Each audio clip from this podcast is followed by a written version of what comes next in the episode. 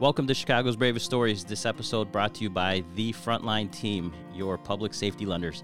On the phone today, we have Josh Hill, Joey Matthews from the Frontline Team. Hi, Josh. Hey, Vince. Um, thanks for having us on. Uh, as you know, I'm MLS 1959673. Happy to support you guys on the podcast here and what you guys are doing, telling these stories, particularly this one. As you know, myself and Joey, and also Matt on our team are members of Local 717 which Brian Kalaga is a member as well. So we're really happy. Uh, we're proud of him and what he's done. So we're really happy to be on uh, supporting this one, Ben. Well, thanks. We really appreciate it. Joey, this is a crazy purchase market. Would you say that this is a seller's market? Hey, Vince, what's going on? Yeah, man. So Joey Matthews, NMLS 1330694. This market is insane. Uh, it is a seller's market. What that means to our buyers is that you need a pre-approval that matters. Our pre-approvals matter.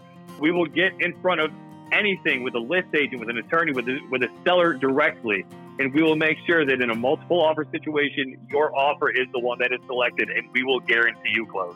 You can get a hold of the Frontline Team, your public safety lenders, at Facebook at the Frontline Team, or you can give them a call, Joey and Josh, 630 534 2900. Most of your team is comprised of first responders and veterans, right? Yeah, that's right. So PD, FD, and military. And uh, I'd just like to expand on what, what Joey just mentioned about getting our borrowers to the closing table. Last year, crazy with purchases too. And in 2020, our whole team, our whole frontline to frontline team, had a 0% fallout for borrower qualifications. So that, that really proves that our pre-approvals mean something. If that doesn't say it all, I don't know what does. So the frontline team, your public safety lenders, you can get a hold of Josh Hill and Joey Matthews at 630 534 2900 or go to Facebook at The Frontline Team. Thanks, guys, for coming on. Thank you, sir. Thanks,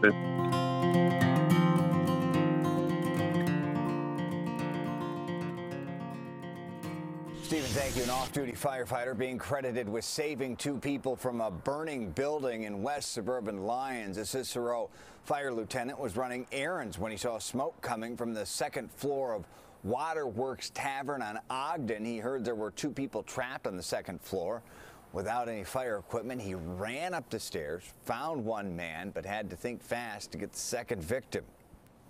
Uh, smoke was about a foot from the floor. I just crawled until I toward his voice, found him, pulled him down to the floor, and dragged him to the front, dragged him out of the building.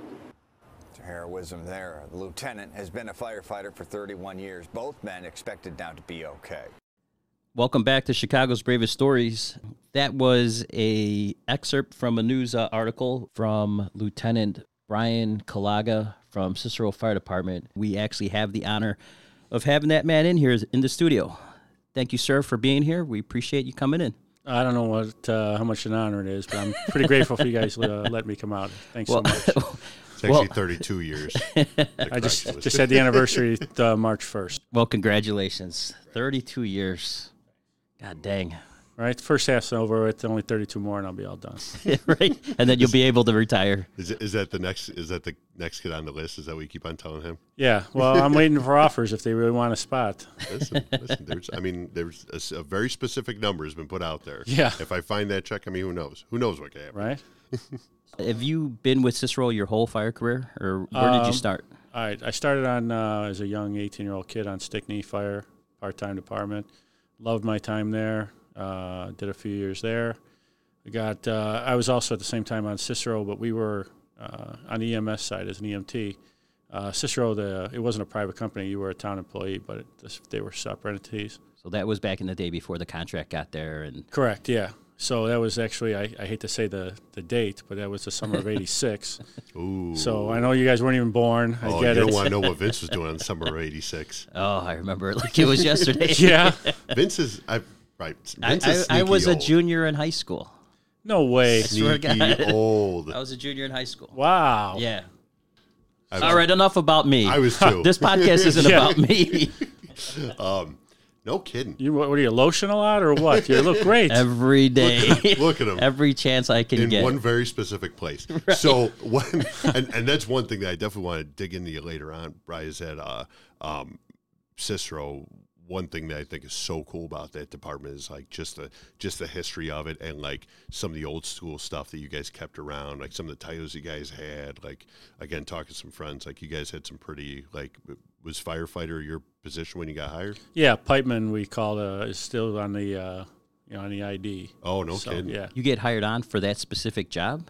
yeah. Well, that's the title they get. They have Oh. give you. So we're, we're firefighters. Yeah. Yeah. So, Pipeman. no, cool, uh, though. That no, cool. yeah, no EMS whatsoever. Uh, back in those days, uh, until now, recently, will that'll be changing, I but was just saying that's huge what you guys are going. big time, big time. It's So I, let- I, let- want, let- I want to skip ahead. I'm too Well, excited. No, let's talk, let's talk about the. You know, you guys are going through the Silver Spanner program, um, and you guys are trying to keep your EMS in house, and you're going to be sending your guys to paramedic school and to fill the gap. People are allowed to come in and fill those shifts while your guys go and take paramedic school, right? Uh, we're so we'll Silver Spanner. We're uh, the the exact way the plan was laid out. We started with Plan A. We're probably on Plan uh, Z or something at this point, but you know it's very fluid. Uh, but it's a big win for us. Uh, yeah. Wouldn't have happened without. Uh, uh, you know the union did a great job. Uh, truthfully, uh, management really uh, helped us out with this one, so it was a really good collaborative effort. But uh, somehow it'll get rolled out, and uh, uh, everybody who gets hired is going to be firefighter medic, so those will fill roles.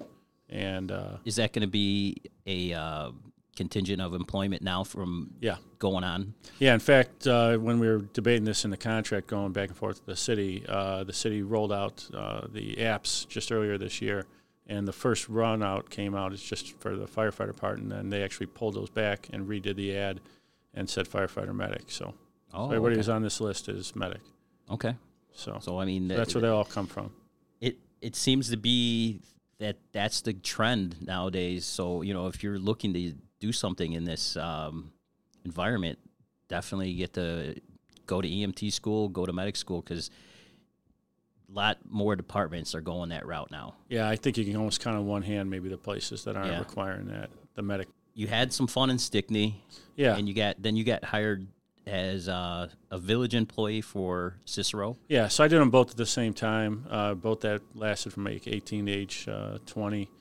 Were you Uh, testing in other places, or you you knew that's where you wanted to go? So yeah, well, I'm born and raised in Cicero, and that's where my heart was, and that's that's I knew you know since I was a little kid, this is what I wanted to do. I'm kind of blessed that way, and uh, you know, in fact, uh, you know, people always ask how'd you start it. I have no family. I was the first in my family to go in this business, and uh, since then, I now have uh, my brother Mark's on the job, uh, my niece Nicole was on the job, and uh, but. Uh, uh, you know, like most kids, five years old, I figured I want to be a firefighter and astronaut. And then as I aged, I figured out how hard that astronaut thing is. So, I, you know, I'm like, nah, I don't think about that. But anyway, uh, when maybe part-time Batman now and firefighter. yeah, all right. We'll, get, we'll get to that. We'll get there. Oh, jeez. Um, you guys did some research, huh? a little bit. All right. Uh, so anyway, uh, yeah, no. Uh, when I was, uh, we were about. I, I come from a big family, and so we're we were born and raised. We're living at uh, 5040 West 30th Place, second house off the corner, and the corner house was a big, giant, three-story uh, balloon frame apartment building. And uh, woke up in the middle of the night, and the place, the back of the place, is going great guns. So thought it was daytime. In fact, it was so bright. So I woke my, you know, my my dad ran out. He ran through the yard, jumping over power lines, uh, arcing everything. It was crazy. It's uh, And how old mo- were you at this time? I was nine, so I watched. You know, my dad says, "Go wake everybody up and get them out of the house," and uh, so I got. Uh, I we come from a family. I had eight brothers and sisters. So This was the house next door. So you were the exposure house? yeah, so uh, so my dad runs out, and that's. I just bring it up because that's like there's a moment in all of our lives where we realize your dad's actually a badass, and uh, that was mine. And uh, so anyway, so uh, I run upstairs. Uh, all the brothers and sisters were putting on our moon boots and our Gore-Tex coats because it was dead of winter, freezing cold. And we run out the front door, and I'm looking at the building next door, and it's burning. And there was a firefighter standing on the street from you know Cicero lads were already there working, and he's standing on the street, and he's got his back to the building, and uh, the guy who lived in the building, one of the old timers, he stored gas upstairs. He was like a hoarder if he bought it cheap, you know. Anyway, the the third floor explodes, and the front of the building falls straight into the street, and it lands about three feet from this guy, and he doesn't budge. And I remember at the moment, like it was yesterday, I grabbed my twin brother Paul, and I says, "I want to be that guy when I grow up." So uh, that was what started off. Now the funniest part of the story is, uh, fast forward to years later, I get on a job at a 22 year old kid, and I tell the same story to the guys I'm working with, and a bunch of them are still in the job. They remember the fire, and the guy who was standing there was, and I love this guy to death. His name was Rich Gorski, who was a great guy, a god awful terrible fireman. and he would tell you that he was a terrible, terrible fireman. He, he never went in, and that's the reason he was standing on the street that day because he was not a guy who would go into a burning building. And he said, he says, yeah, that was me. And I says, you never moved. He goes, yeah, I never saw it. He goes, once it landed, he goes, I shit my pants. I never saw it.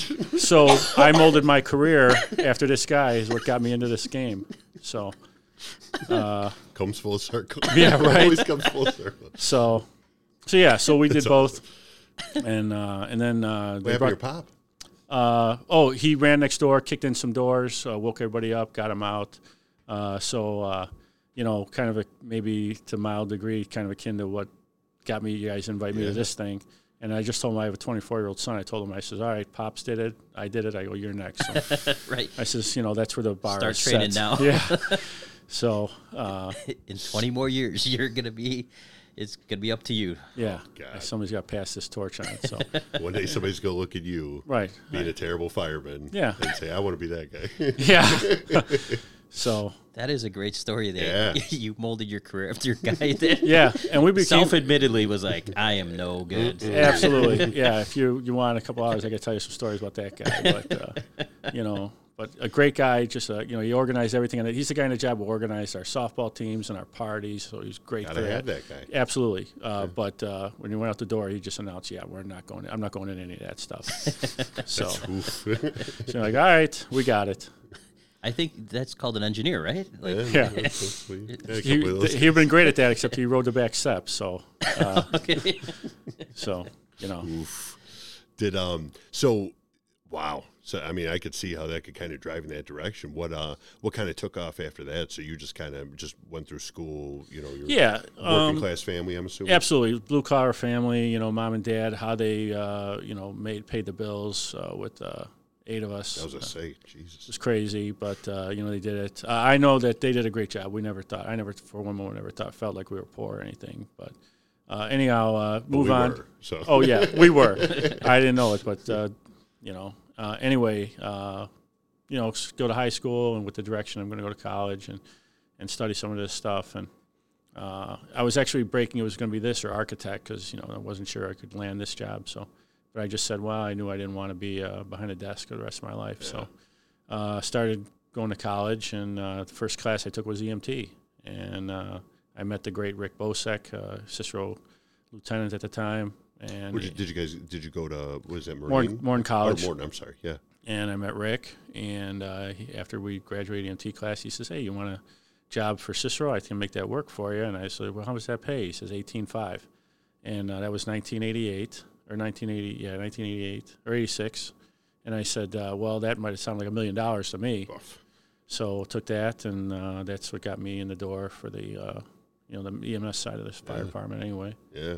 So back then, when you, you were on the EMS side, like you you weren't even it wasn't even like a jump company. You no. were just strictly an EMT on an ambulance. Yeah, you basically you worked at a firehouse. You were in the same house. You wore, but they wore blue. We wore brown. We looked like meter maids, and uh, we were abused. We were treated like absolute garbage. Uh, oh, yeah, so is that was the game. That was all right. Well, know. I know that that game has like gone on for a long time. That it absolutely the, the abuse of yeah from you guys to the contract. Yeah. Um, yeah, we got pretty good at it. right, separate separate kitchens or separate. Um, yeah, like you guys right. completely yeah. completely separate. Yeah, they don't eat with us. And back in the day, yeah, no eating with us, no associating with us. You know, they come over, get the hell out of here. And it was just all it just all stems from that separation from when you guys were in the brown shirts and stuff yeah. like that.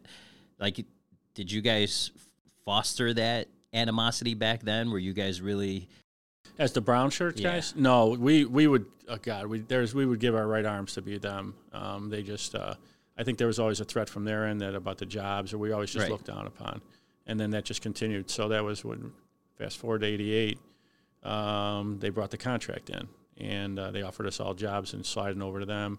Most of the guys took it. I was a young guy. I was I says uh, not for me. I knew I didn't really want to be in EMS, so I just started testing. I, I was testing out anyway.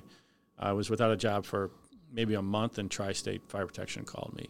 So I went out there for a short nine month period, and then Cicero called me and That's Uh, where you want to be the whole time. took so. that. Yeah. Yeah. So Well, Yeah, just and I like, gotta it, thank it took, you It took 30, 32 years for you guys to get your EMS. For Get it back, Cicero, yeah. for Cicero Fire Department to get their Oh, EMS back. Yeah, Yeah. You know? and that's to say that there was EMS. You know, like even even back then. I mean, would you how how professional of an operation do you feel you, the EMS was when you were on the ambulance back then? uh, it was what you thought it was. We You were guys still went to shooting, stab. I mean, the, the demographic isn't that different Right, back right. then than it is now, is it? No, my uh, well, I mean, truthfully, it's it's the town's done a, a, a bang up job, and we're way better than we used to be. My first day as an EMT um, was we had 18 runs. I had uh, three shootings, two stabbings, and a father son fight where they threw each other out of a second floor plate glass window. So uh, it was a it was a quite fresh out of EMT school. I never expected all that stuff. You're So- you're a you're brand new at this. Brand You're new, brand new, know. and these are the runs that you're getting on your first day. Yeah, I remember after the fourth shooting, uh, it was a guy in a bar, and uh, we kind and by the time I, I felt like I was a grizzled veteran by 18 hours into this thing because I just walked in. I'm like, all right, somebody shot in here, and there was a guy sitting at a bar drinking a whiskey, and he says, yeah, me. He raises his hand. I'm like, all right, you, what do you got? And he says, some guy walked in, shot him in the leg, and what ran out.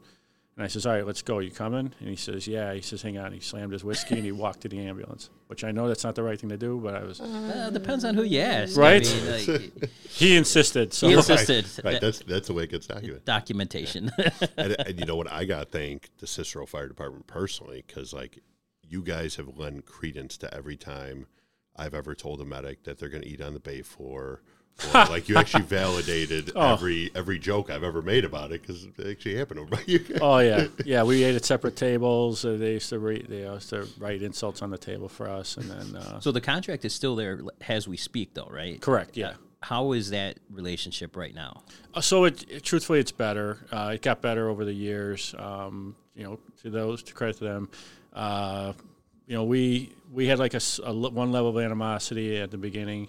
Um, then the town pitted us against each other. There was a bad time some decades back where they said they were going to take our job. So that really, I thought we really couldn't find a new level to be mean to them. We found a whole. we, we, We got dug re- deep for that yeah, we got pretty creative, and uh, and then uh, that dissipated, and they, uh, you know, then uh, the the lads, uh, the people from Metro there, they tried to go union and, and did some version of that, which I don't really know the details of. But uh, so then the international said, hey, knock that stuff off. Let's be more supportive. So so it became a much more, uh, much better workplace for them, I think. Oh, Say so over the last. God, it's been a while. But They with us now. That you wouldn't tell the difference between them and us. Any uh any kids end up making the crossover to you guys? Oh, from- yeah. Oh yeah, really? We've got, uh, in fact, with especially with this new list, uh, we've already put on. Uh, it used to be a death sentence if you tried to make that crossover. It just never happened. Oh really? Uh, yeah, for you know, You'd be better. I'm doing air quotes, but Yeah. there was a way that didn't happen. Oh, I got you. Yeah. And uh, uh, but now it's uh, it. I won't say it helps them any, but it certainly doesn't hurt them. right. So we've probably got a good. I have to do the math in my head. Half a dozen, maybe eight, nine guys who crossed over from not- the, yeah, from the contract Well, over I, the years. I would think that that would something that you guys would want to do is have these guys who are already familiar with the guys who have lived in that firehouse with you. The, you know, as long if Especially they're if you good like 'em. guys, yeah, If you like them, Well- you definitely want to keep those guys. Yeah, so you guys are on the job. You know how that works when it comes to the contracts, and I don't think I'm. I know it's not fun to say, but I don't think I'm sharing any state secrets here. Uh, the good ones latch on and get on the municipalities. The bad ones get stuck in their system for a long time, and there's a reason that's because the good ones move and the bad ones are bad. Right. So yeah, if- the bad ones cross over, we're all for it. I don't want to speak badly of the contract because we've all worked on a contract. For me, it was a great, great learning experience being on the contract. Especially, I was lucky enough when I came on on the contract that I had an amazing partner. How was your guy when your first day? Was he a seasoned guy or was he as new as you when you had all those shootings and everything like that on your first day? That's a good question. So, uh, my partner was supposed to be this guy Dennis Hamilton, who was a good good EMT, um, but he went. He took a month vacation the day I started, and so the way they did it is they just filled in with the newest, youngest firefighter on the job. They just put him on a box with you and said, "All you do is drive and lift everything." Basically, they were poorly trained gorillas, and uh, so my first, so I was a brand new EMT, and the guy on the rig that day was his first day as a firefighter. Now he was a 35 year old guy fresh out of the military, Mark Steining, a big, giant, strong guy, but he didn't know anything. So it was talk about new. We, you- our first run, So you were in charge of all this. On yeah, your first our day. first. In fact, 7:30 we start. 7:31 we got a run, and we didn't even seen an ambulance before. So we got on it. We we went to the call with no lights and sirens because we didn't want to turn them on. you know, and they're just like, "What are we doing?" Like, "That's for you. Go." I'm like, "What does that mean?" You know, I'm again fresh out of ET school. This is my first day, and You so guys combined make one good EMT. yeah, maybe I don't even know if he made one good one. We made about a half of one. You know, I'm trying to fumble through a blood pressure. He's asking me, "What are you doing with that thing?" You know, and so we figured it out. By the end of the day, we were, you know, now we're- you we're were seasoned. we were seasoned after that. Yeah. So No But- kidding. Yeah, so you're, so you're going along, you're trucking along. Um, and uh, how was Ci- uh, not Cicero? How was uh, Stickney? Oh, I loved it. Yeah. Um, you know, such a great. Uh, I, it's you know, kids ask nowadays, "What should I do?" And one of the things you nailed it. First off, is you know, go get your EMT and your medic. But uh, I always tell them try to find a place that's you know, and, and cut your teeth on a part time or even a volley. Uh, nothing better for training. They usually train you up pretty good. Uh, Stickney was great about that. I got some great mentors. I still in contact to this day. Uh, uh, John Babinick is their deputy chief, um, and he was. Uh, I always call him captain because that was his rank back then. And if anyone ever needs, any young guy ever needs a great guy to look up to and, and mentor, he's definitely on that list. Uh, you know, teaching you just the right way to do things and taking you under his wing, and so. And I got so much out of that. Uh, the other cool thing is, uh, shout out to uh, a couple guys out there in the jobs. Uh, a bunch of us met up there. We're all 18 year old kids thinking we're going to save the world. And so uh, we formed uh, you know, Andy Hilks on Naperville. Glenn Vanek recently retired from Evanston after only 25 years. What a quitter. uh, Bob McDermott, uh, great guy, chief of Forest Park, now the chief of North Riverside. Pat Bren's on Tri State. So we sta we about six or eight of us formed a friendship way back then, and every year we get to you know we all then went out and became real goddamn firefighters. Yeah. And uh, we every year we get together for dinner and drinks and uh, tell each other how great we are, and uh, you know so that's came with that too, and uh, all the great stuff. Same thing when you see kids in like an academy, the, that bond you get, you know. So, Yeah. so I love my time there. So I, I was actually at Stickney for a little while.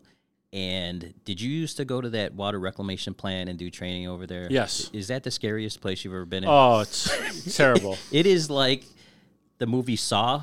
If it was a big industrial building, like there's got to be bodies in that place somewhere, you know. I mean, But they Yeah. kind of let us go in there, and they're just like knock Have out whatever it. you want. Yeah, just have. Really? Yeah. Yeah, they're incredibly accommodating over there. Absolutely, and they got just a ton of different cool places to play Oh, on from a it is- TRS standpoint to everything else. I know. Yeah, I, I know that. Um, I'm trying to think.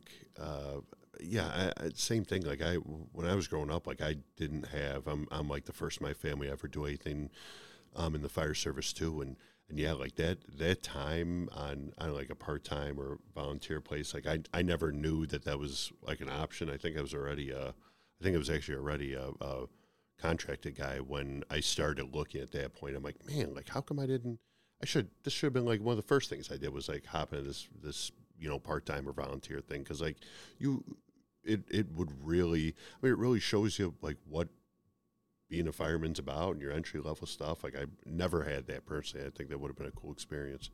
Yeah, You never had that when you first came on. Like I, I had no fire experience before I became a full time fireman.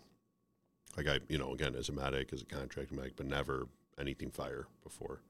But at least by the time you got to your career job, you had you knew your way around the firehouse. You knew how to act. You knew like Yeah. what not to do. Yeah, I mean, yeah, for and, sure. and the Like, guys that those guys you know said, "Oh, this guy is being an asshole." You knew why. right? So Right. I, I The think the dishes, the, the, you know, like the important the things. little I mean, Absolutely. those Oh, are the little things that that make or break you in Mm-hmm. the firehouse.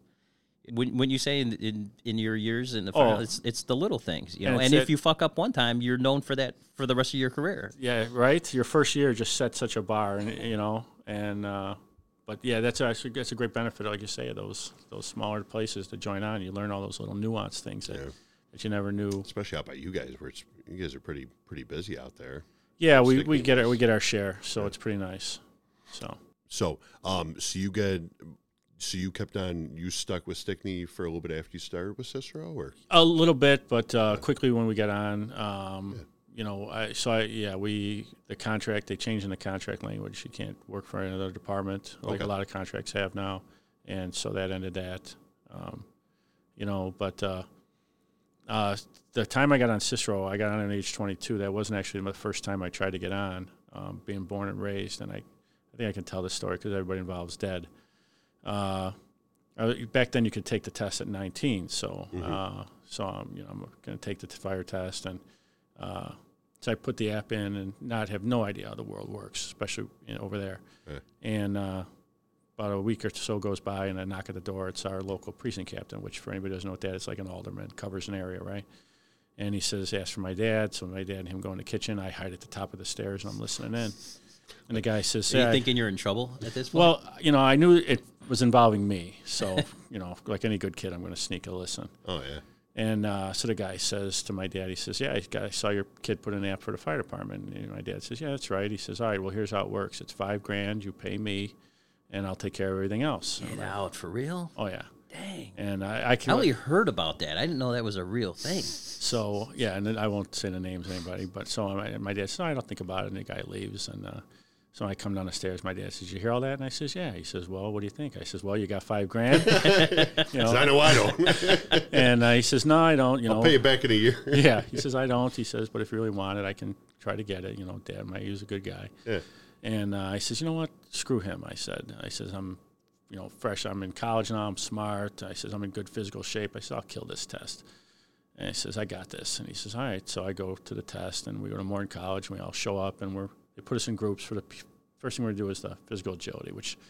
You know, that's the only thing I had going for me. I certainly wasn't good looking and uh, pretty stupid, but I could do pretty Run well. Run us through what the phys- physical agility test was back when you took it. For Cicero, Yeah. they were making up as they went along. Really? Oh yeah, it was clearly just a made up, and you're about to understand why. So we're all milling around. They put us in groups, and you know they're gonna. There's they had some half-ass obstacles things set up, and and just go drag like this bag of weights around uh, on the front lawn. It was really clearly just made up in the moment. Yeah. But uh, before it even started, there's a there's an old timer walking around, and uh, he's got a clipboard and he's calling out names. And he comes past my group. He says, Kalaga? And I says, Yeah, that's me. He says, Yeah, you fail. Get the hell out of here.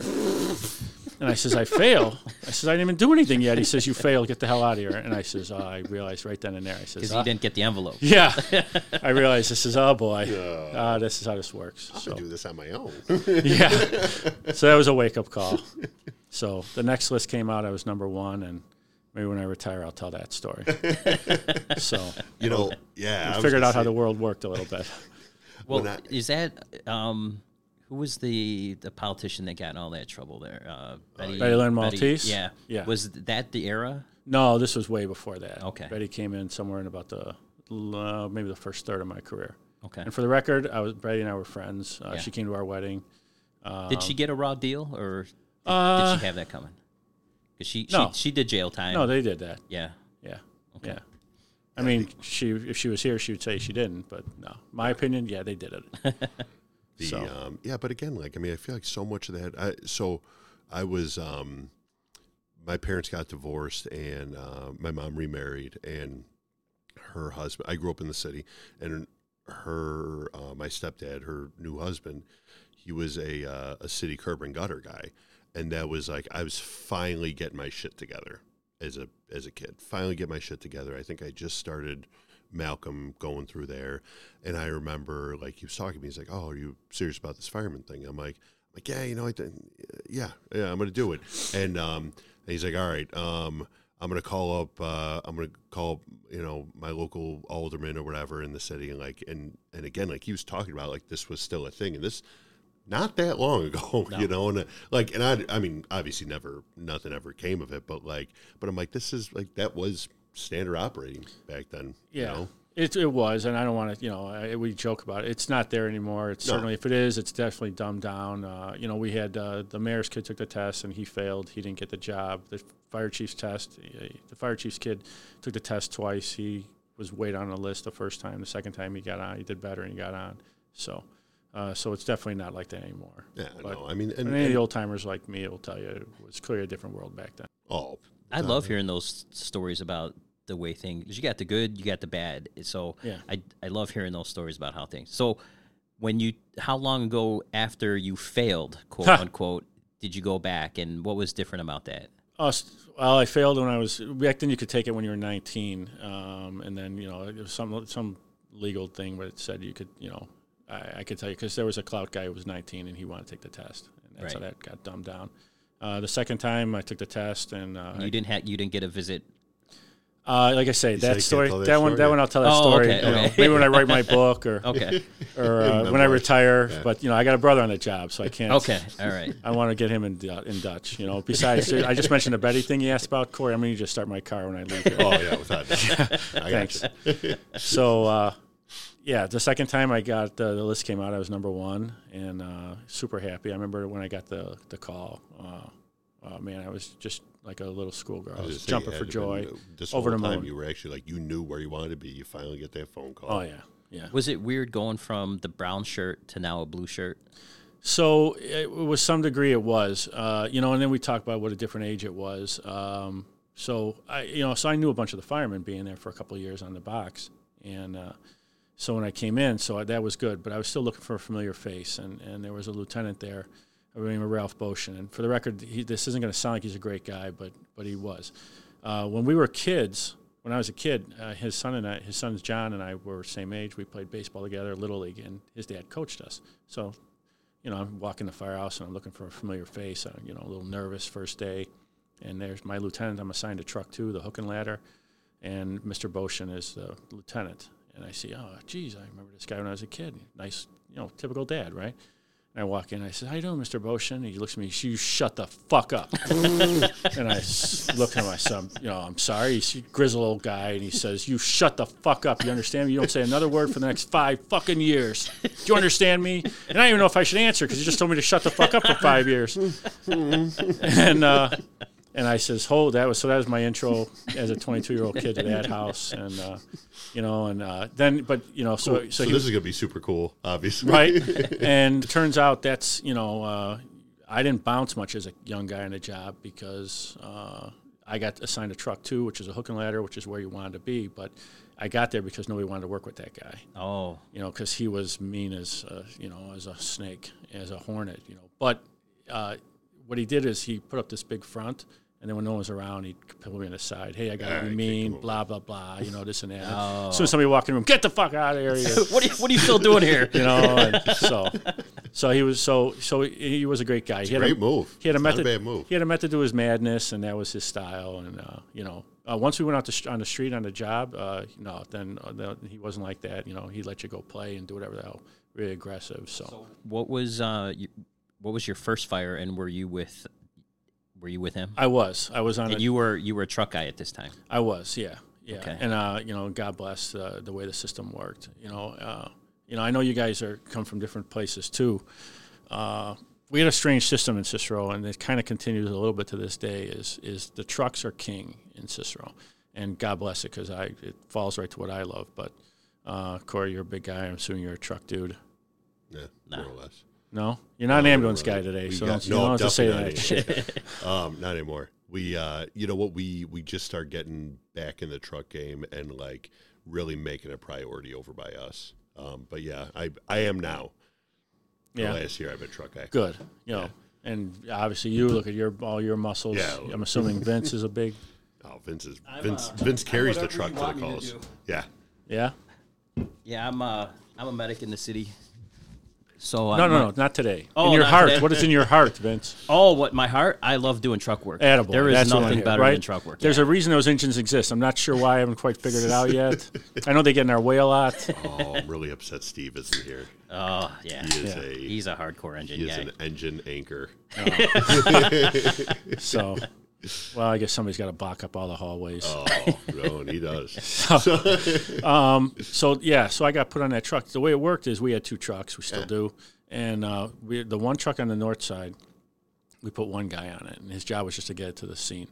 Uh, the engines all got three people, and they took every extra buy and they piled it on truck two. We it was nothing not uncommon for us to have six, seven, eight gentlemen hanging off of that thing, and it was a good old days. You hung on the side, like you know, Yeah. And uh, cabs. and the mantra was just to all the engine companies out there, eh, just hang on till the truck gets there and they'll take care of everything. and uh, now you talk about the cloud system. Well, like I say, you get the good, you get the bad. Um, you know, we had, I think, 20, 20, 25 bodies on shift. You might have had six or eight people who would go into a building. And uh, it sounded no, and it would sound stupid. So we, as truck guys, we would pull up to a fire, Yeah. And the engine's job, engines. It, this was incredibly common. They would have the line off at the front door, and they'd be presenting it to you, like on a pillow. Like, here's your line. Oh Got God. this? And and they were like, yeah. No, And then and so you took the line. So So a truck guy would take the line in? Oh yeah, like I said, there were only about six to ten of us who would ever actually do any actual firefighting back in those ten, in these times. And, and it sounds bad, but as a young guy, it's what you wanted. Oh yeah. You'd go, you go in, and you know, like so it'd be us, right? So we'd crawl in, and say the three of us, we'd pair up, we'd take the line, we'd go in. Well, at some point, somebody would be yelling, "Hey, we need somebody to do a search." All right, well, all right, so maybe you and me, Corey, we stay on the line, and you head off by yourself and go search too. and then uh, somebody yelling, "Hey, we need a hole in the roof." I'm like, "All right, Corey, you got the nozzle? Good, take this by yourself. I'm going to the roof by roof myself." quick. Yeah. And uh, so whatever you wanted to do, you did. So every fire wasn't like one fire; it was like three or four in experience. Now we lost a lot of buildings, and we couldn't figure out why. I figured out years later it's because only like half of the half was actually doing anything, but but the experience level just was so good. Does the with all that truck work, does Cicero go to the roof? Oh yeah, Yeah. It's our it's it's definitely in our top moves to make. Yeah. You know, uh, and I'm super proud of that. I mean, I, I with with so many truck guys going inside and Yeah. and you know putting out the fires, I was wondering if you actually if you guys actually Well, made they have the plenty of guys outside to set up the truck. Yeah. So it's good. Yeah. To, No, actually, when I first started, truck work, uh, roof work was not there. That's only over the last like 15 years, and that's through a series of events. We had some aggressive BCs, we had some aggressive officers, and it made it part of our play. But over the last 15, yeah, it's I'm really happy with our, our roof work. So Well, I, and I know that you're a big proponent of training, and like I can't imagine that you're not gonna, with your kind of time on and with your your history of being on that truck for so long, that you're not really gonna. I, I'm sure you have some say in the implementation of like some of that training. Oh. I- you you're at Romeoville as well, yes, sir. and you're doing the training there. So training's a big part of like who you are, right? Yeah, I'm a yeah I'm a big fan of it. Was uh, that where you met with some resistance when you wanted to push a little more training than than people were used to Oh, when you got there? Sure, of course. Yeah. Uh, lots Did you of, have to wait till you became an officer to actually put some of that? in play? Absolutely, yeah. Really? The training as a blue shirt, if I wanted to do anything, it was by myself, off hiding in a corner, keep quiet, whisper. You know, you get underneath yelled the blanket. Yeah, Quietly. yeah. I definitely trained under the blanket a few times. That was a specialty. But, uh, but yeah, uh, yeah. When I became a lieutenant, then you could really have a much bigger say, and uh, and you know, and then you you get the people that gravitate toward you, and you start working the system to get the good people around you, and uh, and that's what, and then it just you get a, you get a movement started. You know how Yeah. it is. And uh, that's, I think, and it, uh, it's say it's not me. It's uh, there's great guys out there. I worked with uh, Josh Hill, the great Josh Hill, I should say.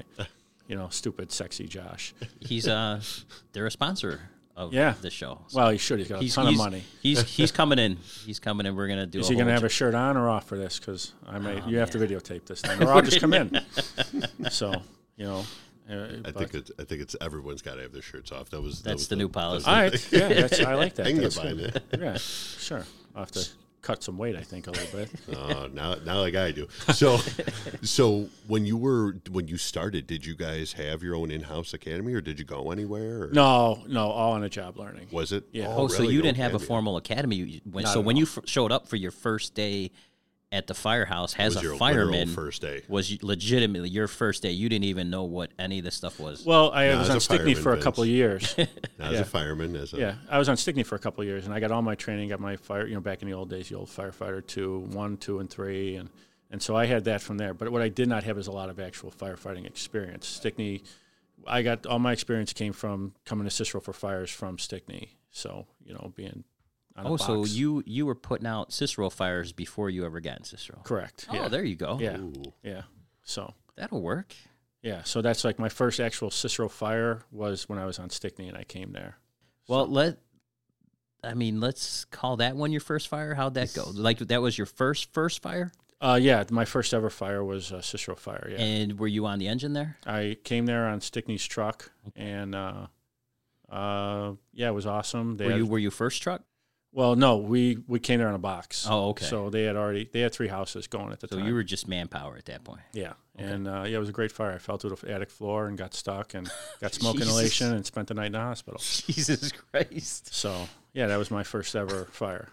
Before you met your wife? Yeah. No, no, no, no, no. We were dating. We were high school sweethearts, that's the wife and I. So So your very first fire, you fall through. So what you were search doing a search? Uh, yeah, so we got there. They had three Basement houses fire? going. No, yeah, no, three houses going. Uh, the middle one was just you know nothing but fire, and it's catching the two. You know, Cicero. Oh, okay. We're like Chicago. We got the three foot gangways, and uh, so they're you know so they're they send some crews into the next to the, to the building. So. Uh, so we had walked down stupidly in our ignorance without air packs, and so our trucks, you know, block away, and they says, "Hey, get packs, you're going in." Well, being that I used to be on Cicero, I grabbed a Cicero pack, you know, from since I knew where they were on the rigs, and I got paired up with uh, this Lieutenant Tommy Santoro. Uh, ended up making chief. He's retired now. Good guy. And uh, so it's just the two of us. So we go into this next building. We open the door to the attic, and black goo comes out. You know, he says, "All right, we're gonna need a line." So of course we go and get the old trusty booster, and drag that 300 feet in. You know, because that's what you use back then. And uh, so I'm following him, and this is my first experience. I don't know what the hell's going on. So we go into the attic, and about the half the attic's going. So he just lights it up, and he starts pushing it back. And so I'm following him. He's just yelling for more line. So uh, at some point, he's in one in the attic, and I'm somewhere in the middle. And unbeknownst to me, the guy had was renovating his place, and he had cut the floor away, and I'm standing on just the air duct. Oh, I didn't know it. And I'm pulling line. I'm standing up in this stuff, and I'm pulling line, and as I pull, the floor drops like six inches, and I was like, "Wait a minute!" And then the whole thing just went off from under Oh. me.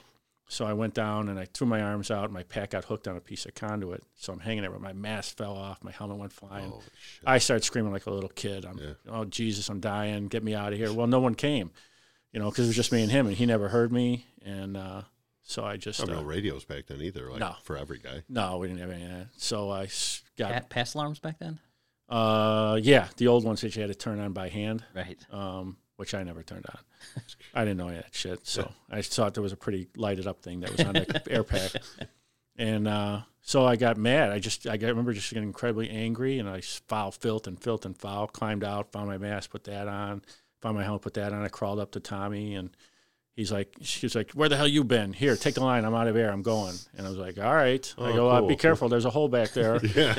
and uh, he disappeared. Now I'm up there by myself, and there's orange up there, and I'm like, and I everything that you ever learned in a class, now it's going through my mind. This is gonna backdraft. It's gonna flash over. It's gonna do whatever. Turned out it was just you know a bunch of boxes going in the attic, but I was terrified till somebody came Fucking relieve Real me. enough, that's for fucking sure. Yeah, Well, you just fell through a hole. yeah.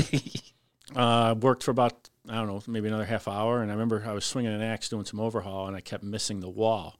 And the guy next to me goes, "You all right?" I'm like, "Yeah." Why is the wall moving around so much? Well, turns out I had taken in a little bit too much. Off to the hospital for blood gases and works. So that was Oh, my first fire. Yeah. Wow, that, is, That was So- all right. Yeah, that was one of the most eventful first fires that we've talked about here. yeah, Yeah. The old the old booster in the the three Right. three house fire. yeah, yeah. We got we've been we, we got better than that. Is that the, is that all that was left, or you guys it, that was standard procedure to like grab a booster line? It was right, that was standard for those days. It was I say, I easy. feel, like, I feel like back in the day I heard that a lot. That Yeah. was why I mean why, that was why they kind of like got away from it, yeah, right? yeah, yeah. We same way. It, it worked out well sometimes, and other times that's when you lost. You know, you know, I will blow it out with this thing, which, but not so much when you're only putting out a couple of forty gallons. It wasn't really doing the trick, but uh, but it was like I say, it was taken for convenience, and Yeah. you know the drill.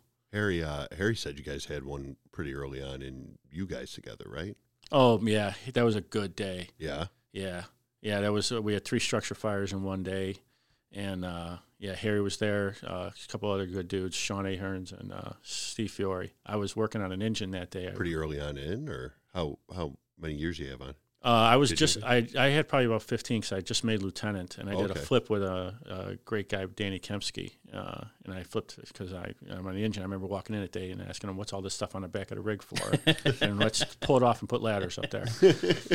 so uh, so we went uh, three fires that day, and uh, uh, the one with Harry was great. We went to Berwyn and they had an attic going really good, uh, multi-story, and uh, uh, the the fun part of that that one was uh, Dennis O'Halloran was the chief in Berwyn, and we, asked if we take a run at it, and so he teamed us up with uh, Greg Demena, a company from Berwyn and us, and we went up there, and the whole thing, with the attic was going really good all over, but it was really compartmentalized. They had built out all the walls. So uh, Harry had the nozzle, I remember, and we went in the first room, so he knocked it out, and we tried to pop out and to go down the long hallway to start knocking it. We couldn't beat it back. It was really just winning the day.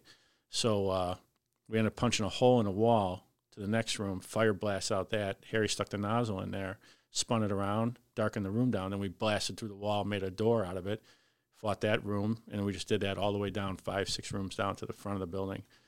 Just it was keeping work, working your way from room to room, just Yeah. in this the same manner. Punch a hole. punch a hole, darken it knock it, knock make it a out, door. make a door, keep going. How many time? How many times did you have to do that? we there were six rooms up there, and it was crazy. Uh, and Harry was on the nozzle, and then uh, yeah, and the other guys, Fior, just I mean, completely dead afterwards, run, you know, running out of air. But uh, a really great move uh, by their part. Which uh, was that the first fire of the three or the last one? That was the first one of the day. Oh, thank Jesus God. Christ! So Thank God it was the first one. yeah, Oh, and the last one was uh, so it's now it's like ten o'clock at night, and we're you know we've already had two, and we're like Feel holy shit, good about oh yourself. you know it's like the old days, right? And uh, so now it's we get a call for smoke in the area, and we used to send an engine to that, and so we hot summer night, so we drive out. It's supposed to be by, by the Laramie Bridge, and I don't know if you're familiar with 25th and Laramie, but anyway, I'm thinking it's bums under the bridge with a you know campfire going or Yeah. something. So I have the driver take us under the bridge, and there's nothing there, but we can see a haze and we can smell smoke. So Harry and Sean, uh, the other guy in the rig, get off, and they said we'll walk around the bridge to the other side of the street and we'll take a look. So they walk under the bridge and they disappear around the column. And about 10 seconds go by, and here they come around in a full ass sprint running toward me. And they're running. And I'm like, what's going on? They're like, there's a fucking house on fire. and I was like, you fuck yourselves. I says, you're, I, I figured they set me up and they're busting. I'm like, and they're running, they're putting their gear on. I'm like, get out of here. So I'm like, oh, I'm waving them commitment, off. I see, huh? Yeah, I'm really good to stick this me with this joke, right? And I'm like, go out after Stretch in yourselves. line. Way to go. Yeah, I'm like, I'm like, after yourselves, you know. And I, I walk down the thing, walk under the bridge where they were, and I come around the corner, and sure enough, the house on the corner. It's got three windows of fire in it. I'm like, son of a bitch. So we run back, and I get on the radio. I'm trying to get dressed real fast, and I get on the radio and tell dispatch, give me a full, you know, give me a full still here. We got a house on fire, and they're like, what's the address? I'm like, I don't know. We're going around the block now. I go, just start them into this area. I'll give you the address in a minute. I said, so Jesus. that was the last one of the night, Oh my God. but that was a good day. Yeah. and the last fire was at ten o'clock. Yeah, ten You probably got to sleep all night. Yeah, after we cleaned up and everything. Yeah. Jesus. So Man. Yeah. No. I uh, and and you had fifteen years on. So going going back to the training thing. When did you start getting involved with the training thing? Early in Um, your career, or you know, I could say, uh, uh, let's give credit where credit's due. Uh, we all have our mentors, right? So I got, you know, I've got uh, a bunch of them. The great Ray Andell, and uh, you know, on the job alone, Ray Andell, uh, Rick Bosek, uh, George Gregory, uh, the great Billup Butka, all these guys. Uh, well, Ray was the first guy in that truck, so I had Ralph, the mean guy. Ray was this great veteran guy, still alive, living in uh, just outside of Oswego nowadays. Shout out to Ray. Um, he he was so different back then, as you guys know. Um, nobody wanted to share information because they were so afraid you'd take their job. Yeah. Uh, Ray was different. I'd be a kid playing with, you know, I'd sneak over to the truck and I'd be, I'd open a compartment. I want to play with something, and the guys would lean out of the kitchen. What the hell are you doing? Get the hell out of there and get in here. We're watching a movie for the third time right? Right. you know, and uh, except Ray, Ray was different. Ray would come out and he said, "What do you want to know?" And uh, the older time, other old timers would bust his balls. You know, they're like, "Hey, shut up, leave the kid alone." And Ray just wave him off, and so that's where I got that from. Uh, you know, anything you want to know, he'd show you. And then he was so great at fires. You know, we talk about, uh, well, we got to take the young kid, show him how to pull ceiling. Well, I think after like about 10 minutes, I think that kid's got pulling ceiling down to a pad, got right?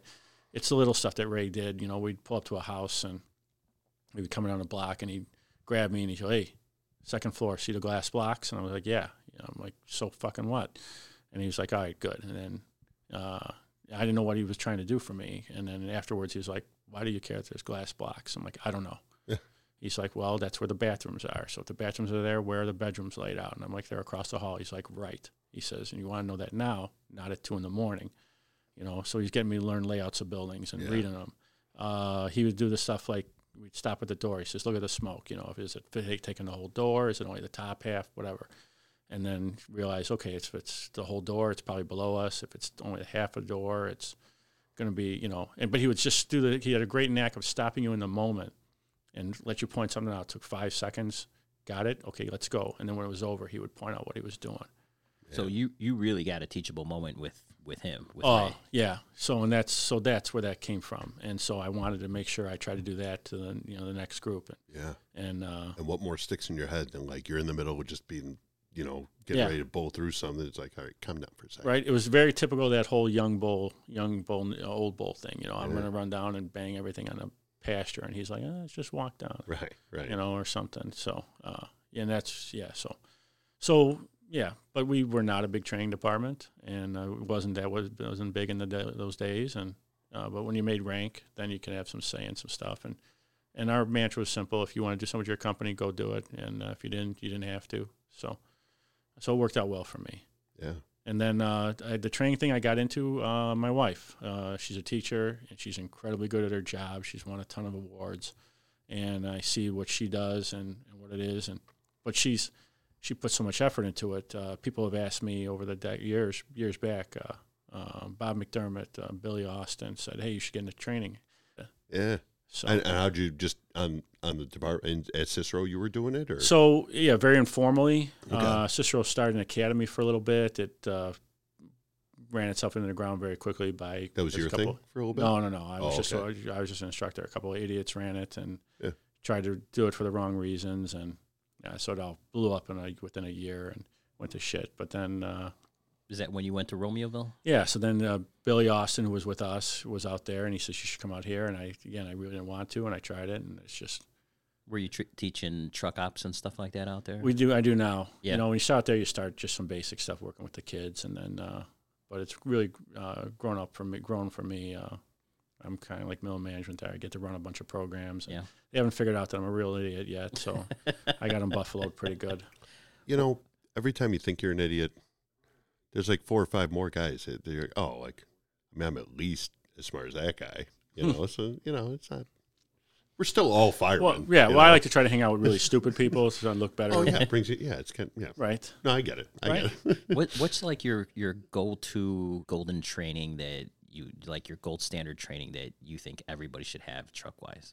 Oh, uh, Like, what's your what's your go to like your how specific you want me to get? Tool work for sure. tool work? Yeah, you know, I mean, we see it, and God bless these young kids. Uh, there's this, we all, you know, you got young kids around you guys, and we can bash the hell out of them. You know, that they come on, they don't know anything, and but look at the world they grew up in. They don't have to. So, uh, so we we've made a lot of changes in the teaching world about that. But uh, for truck work, it's ladder work. Uh, I think the fire service as a whole. I think unless you're in Boston or San Francisco or someplace that really prides themselves, I don't think any of us are as good at ladder work as we think we are.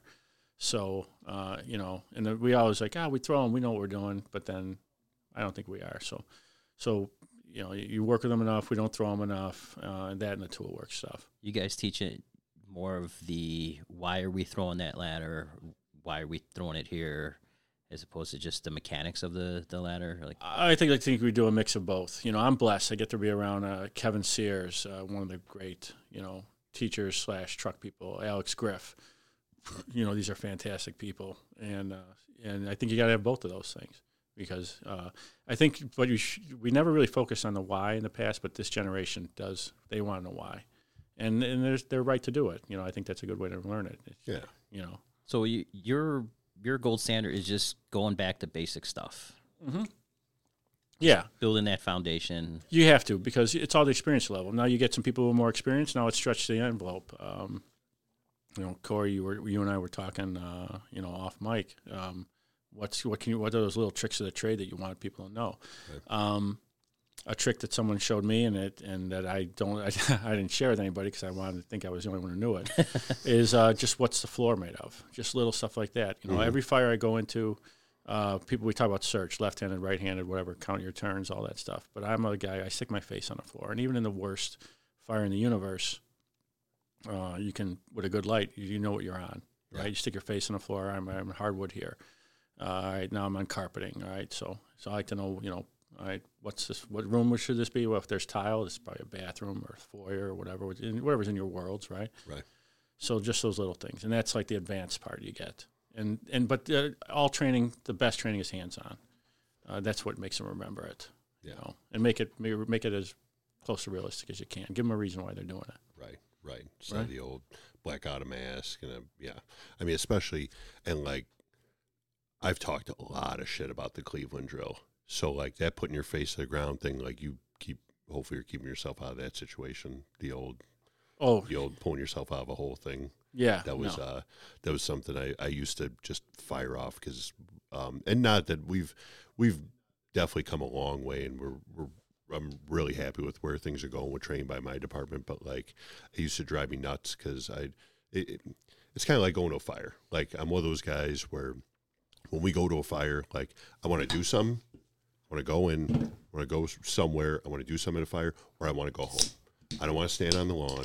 I'm not looking for the news to like snap a cool picture of me. And like, if if I go somewhere, I want to do something. It's the same with training. Like, I either want to train, or I don't want to do it at all because it's it's like you said, it's got to be realistic. It's got to be pertinent. What's going on? That's that's what's going to stick in guys' minds at three, like you said, three in the morning yeah. when when you're you know half half asleep and not knowing what's going on and and you know you're not gonna be like oh yeah i remember you know when we did the cleveland drill for the fifth time this week um, we tried it with a pike pole and that was fun you know like it, and then he jammed his thumb and that idiot you know like but but again when it's just constant like the same nonsense all the time it doesn't really doesn't really Well, ring. look at 32 years later, Brian's still talking about the teachable moments that Right. were laid out in front of him in that environment. hmm They were they stopped at a fire, took us took you know five seconds to said, "Don't go. Like let's take a look at this first. Yeah.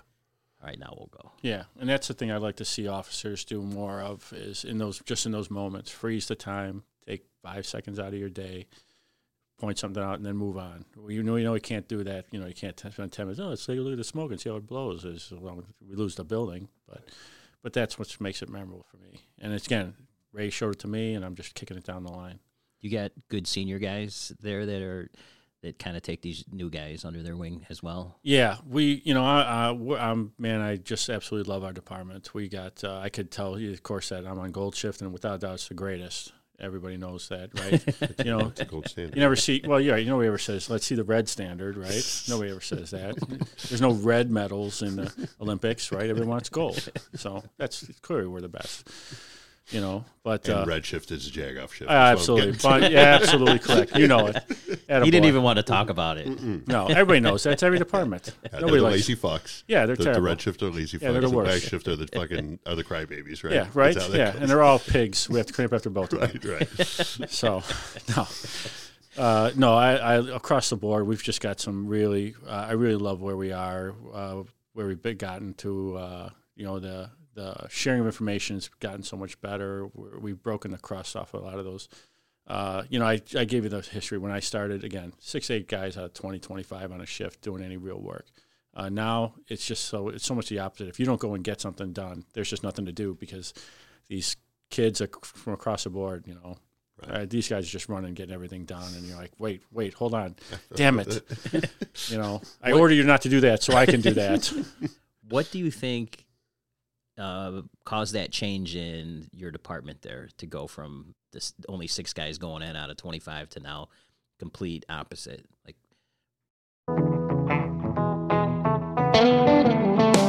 this episode of Chicago's Bravest Stories is brought to you by Sports and Ortho Physical Therapy. So, Steve, I understand you have a sports and ortho memory that you'd like to share. I do. Uh, just recently, I actually suffered an injury. It was a chronic injury uh, from uh, firefighting and paramedicing. I tore my shoulder and separated my AC joint right at the beginning of the pandemic. How you feel right now? I, I feel I feel great. Can you lift Um, your hands over your shoulder? I can, I can, I can do all of that. But what was crazy was at the time, uh, they weren't doing shoulder surgeries.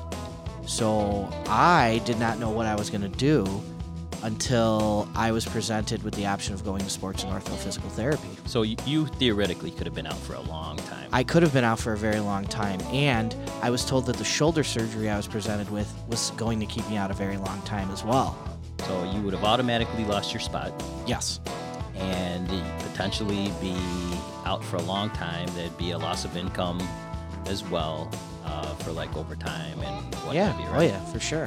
So what uh, what kind of things did Dahlia have you do? So uh, Dahlia set me up with uh, her one of her therapists, Claire. Claire from England, uh, and Claire beat me up for three months straight. Well, you had it coming, Steve. I did, but uh, we did all kinds of stretches. I'll tell you what, I've had other injuries where I've went to other facilities outside of the job that I'm currently at, and they did not do the hands-on manipulation, the cupping, the stretching, the massages, the massage machine they were using uh, on me, uh, all sorts of stuff. Needling, Claire did some needling on me, and and I'll tell you what, that needling, it was like. Uh, I can't explain it to you, but uh, it definitely like I could f- instantly feel it was instant gratification when she was doing the needling on me. so how long did it take to get you back? So I did three sessions a week for approximately three months, a little under three months, and uh, I didn't need to have surgery. I rehabbed that shoulder back, and uh, it, it was great. And on top of all of it, I had a thing going on at home where I couldn't be exposed to the virus or multiple people because of the virus. And Dahlia had gone out of her way to schedule me so that I would not have those experiences and I could do a lot of the rehab by myself with Claire. And it, it, she just, Dahlia went above and beyond to accommodate me like she does, and she goes above and beyond for all of her clients. Um, and I'm truly, uh, truly grateful to her and, and Sports and Ortho for physical therapy. Well, there you have it. Living testimony by our own Chicago's Bravest Story, Steve. Sports and Ortho, you can look them up on sportsandortho.net. I mean, they got a location everywhere, so For all you up north, uh, Edison Park for sure, Mount Greenwood for you south. Brand new Oak Lawn, I believe. So sportsandortho.net.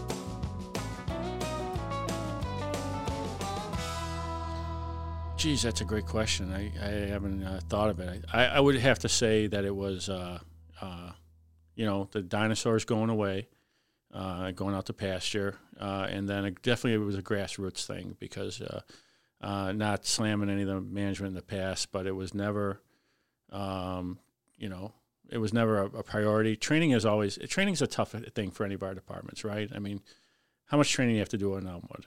I'm guessing Um, To get on? no, no, no. Just like on a daily, on a like on a yearly, basis. like on a yearly basis. ooh, You guys do I ITRs but every we- day? ITRs?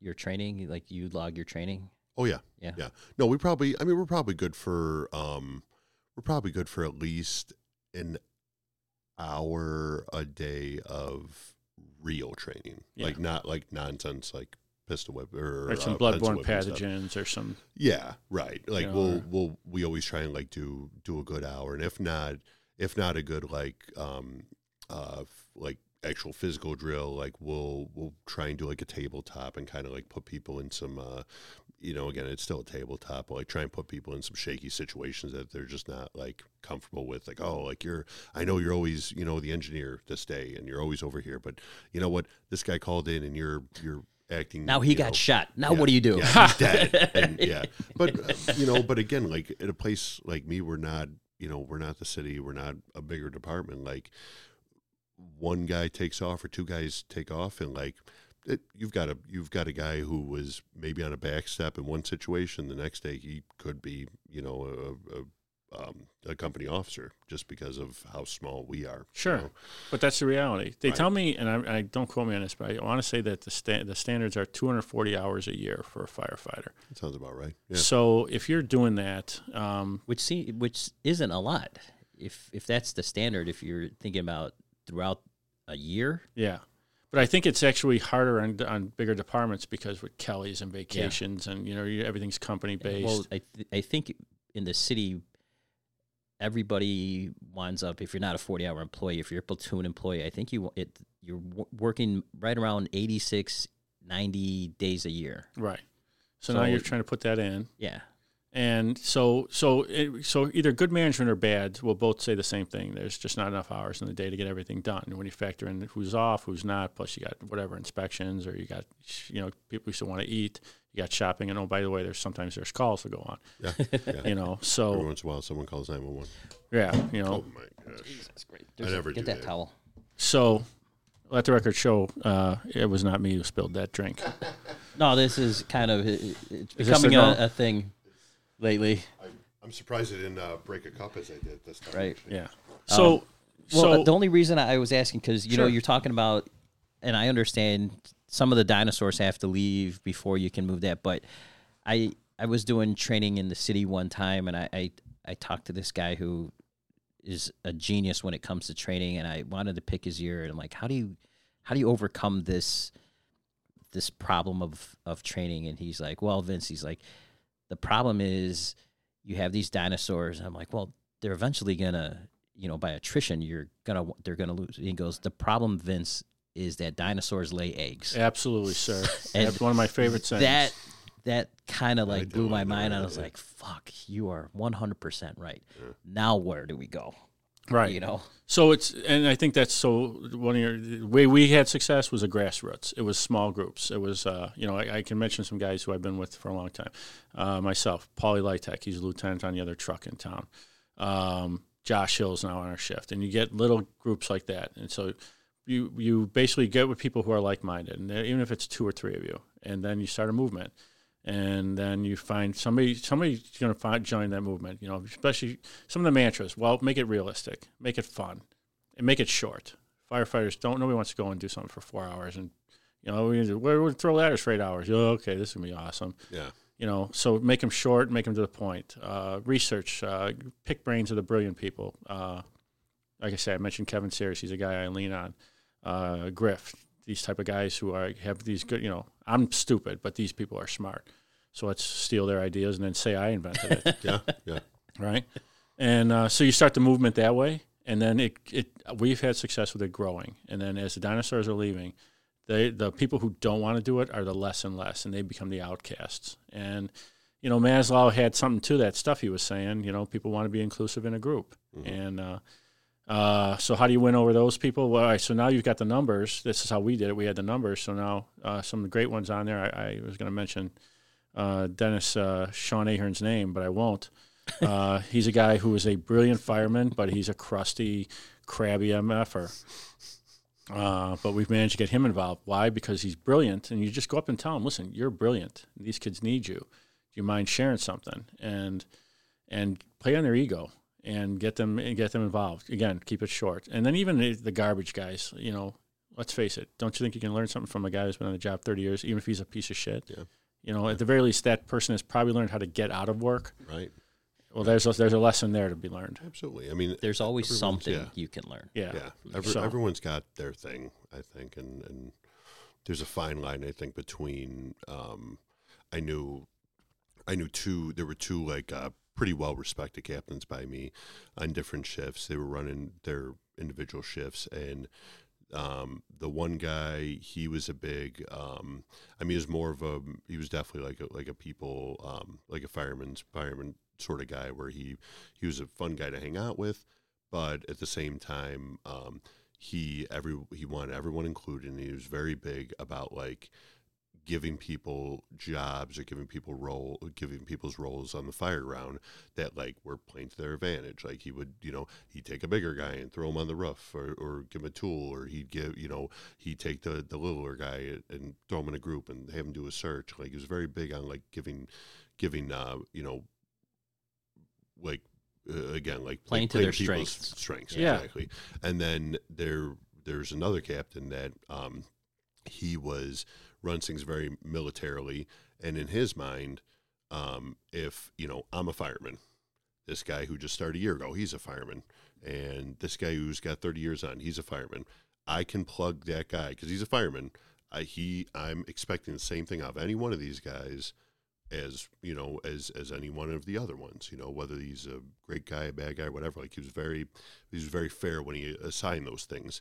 You know would would he give a guy that he liked a lot that was a fireman uh, a company officer role? Absolutely not because he was not a company officer. He, he was very specific about about like what was expected of them and everyone was expected to, to do at least this much or expected to accomplish everything that that um that was inside their role. And and to be fair both these guys like i i like both of these guys style. Like to be fair like you really should you know if you're a fireman like you should be Well, there's able something to be said for climb both ladder. for both styles. Yeah. yeah, absolutely. yeah. I, I like both those styles because again, like you, to be fair to any of them, like just because you're a little little fat guy, like you should still be able to climb a ladder like the big tall guy and, and whatever. Right. Like you, you know, with your tools. right with Yeah. your tools. And now I go, Yeah. like, but I'm fat. You know? um, Yeah. But yeah, I, I don't even. I was going through. No, I love what you here. said there. The number one thing I love that you said was that give them something they can be successful at. Right. You want them to build on something. Don't set them up for failure. Right. You know, let's not run some drill that you know you're, they're not going to succeed at. Yeah. Because failure, uh, and that's a you know we can say this new generation needs to win their all their awards, but the fact is, I don't care if you're old or young. You want to look good and succeed at what you're doing. We're all in this business. Historically, we're all alphas. Mhm. So add into that drill part, just like say, make it something that's accomplishable, and then when it's done, let them know that they did well, and, and that's how you win them over. That's how we had success with it anyway. Well, let's let's take you back then to the day before your uh, anniversary. Was it? My Or wife's your birthday. wife's birthday. Your wife's birthday. So February nineteenth. Yes, sir. You're off shift. The fire department is in the hands of somebody else. Right, and shockingly, they still put those fires out, which I haven't figured out how they're doing it when I'm not there. And I'm you're- joking, of course. Even on the jagoff shift. Has yeah, we- even Red puts them out, which is weird. It's- it's- who knew? Who knew? you were you were running errands is what it what the news is stating that you were out doing and you're driving past have you ever drank at waterworks I have. I've had a, a couple of beers there Yeah. over the years. I have not been in there very often, but we have frequented a decent amount there. Pizza is really good. really So, and we only live about six blocks away. So, okay so you're you're running errands you pass by and do you you just see the smoke in your car like coming from this building yeah, it's you know. So uh, I'll give you a little. what time of day was this Ten o'clock in the morning. okay and uh, it's on Ogden Avenue in Lyons. This is a busy street, Ogden, right? Roll Route 66, and so it's a four laner. It's 10 in the morning. I come around the corner. I just now I only want to tell you this because I've been learned how much I've screwed this all up. so officially, what I was doing, and this is the truth, is my Tahoe. My that Corey was very envious of, which is not as nice as it looks. Anyway, so my Tahoe was giving me trouble, so I dropped it off at Jack Phelan Chevy to get work done, and I got just picked up a loaner. So I was coming back, and I was going to go to Target to go grocery shopping. So I'm coming down Ogden. I turn the corner. I'm about only about. I was just gonna say you weren't like on your way to do anything questionable, right? Like that you've had to modify. no, not at all. This is a completely true story, and this is where I'm getting. I'm Oh, lear- I've got this massage place down the street. right. Yeah. this is where I'm learning all my mistakes. I'm Gotcha, finding gotcha. out. So, so, uh, so I'm driving. I come around the corner and I see the smoke, and I and it, it was so there was so much of it, and so and I'm only about a block away. And I keep going, and admittedly, I'm in a little disbelief. Like, is this really what's going on? Is this a dryer vent or something? What that's putting out black smoke for some reason because it's wicked cold. I'm like I can't, you know, you got to process that. And I get closer, and now the smoke is there. I see the fire shooting from the second floor. and you don't see anybody else out No, and that's what threw me is I'm driving, and here's this building clearly on fire, a lot of it, and nobody's doing anything. I felt like I was in a movie set. I felt like I mean there were cars still Don't driving. with me, I like- pull over on the right. I left room for the truck. And uh, I parked. I, well, I knew they were coming at some point. I hope so. Anyway, right? The cavalry's got to be coming. The engine, I they'll, I was make- just they'll saying, figure. parked right in front of the hydrant when you Yeah, moved your car. absolutely. ah, damn! I should have thought of that. Oh, that would have been a good come one. on So, uh, you know, so I pull over and uh, and cars are driving by. I remember there was a guy walking down the street, and I'm like, am, am I the only one seeing this? Yeah. This is what is happening here. And I was in such disbelief. So I run across and I uh, I bang on the front door of the bar, and it's all uh, you know darkened windows, and uh, a woman opens up. Uh, and, uh, one of the she's opened the place up. You know, she opens the door. And there's fire shooting out of the window directly over her head. She opens the front door. She says to me, uh, she says, "Hey, we're, we're not open yet." And I says, I point up. I, I'm three feet from her. I point up. I go, "Your building's on fire." And she looks up and she just starts screaming, and she runs back into the bar. So I follow her in, and No, uh, no, no, not this way. yeah, and she runs back in. and She's kind of you know in panic mode. I, I got a good view of what citizens are like when these things happen, and she so she had never known. So now there's another woman in the bar and another guy in the bar. And again, I think they're workers. They're not drinking at ten in the morning. I'm, I'm assuming they're not, but could be firemen whatever. Right? They probably were just off the job. so they all start screaming and yelling. Oh, we're gonna die! And what's happening? Oh my god, we'll never get out of here! And I and I'm and I'm yelling at them. How do I get to the second floor? And it's not working. So I just yell out, "Hey!" And they all stop and they look at me. And I says, "I'm a fireman. Your building's on fire, but you're all gonna be fine. How do I get up to the second floor?" And the one woman shrugs her shoulders. The one guy points to the right, and the other lady points to the left. And I'm like, all right, Cool. let's try this a different way. I says, if you had to go to the second floor, how would you get there? And the one lady says, the stairs. And I said, good. Now we're getting somewhere. okay. I said, "Where are these stairs you speak of?" and uh, she says, "Follow me." And uh, she did such a great job at that point. So we run out the Delta side and out into the parking lot, and the the door now there's a side door that goes up into an interior I haven't staircase. seen it. So it's a taxpayer? Is that what this Yeah. is? Okay. Yeah, sorry, uh, No, no. I, I got video of it. I should have showed you. Yeah? yeah. So, um, so uh, we so she enters the side door and she goes up the stairs ahead of me, a little narrow staircase going up, heading toward the alpha side. And uh, why she got ahead of me, I don't know. I dropped the ball on that one. Oh, and you're, you're a lieutenant. So. right, somebody's supposed to go first. so thank you, Corey. So she opens the front, opens the door at the top of the stairs. Black smoke pours out. She screams and she runs down the stairs.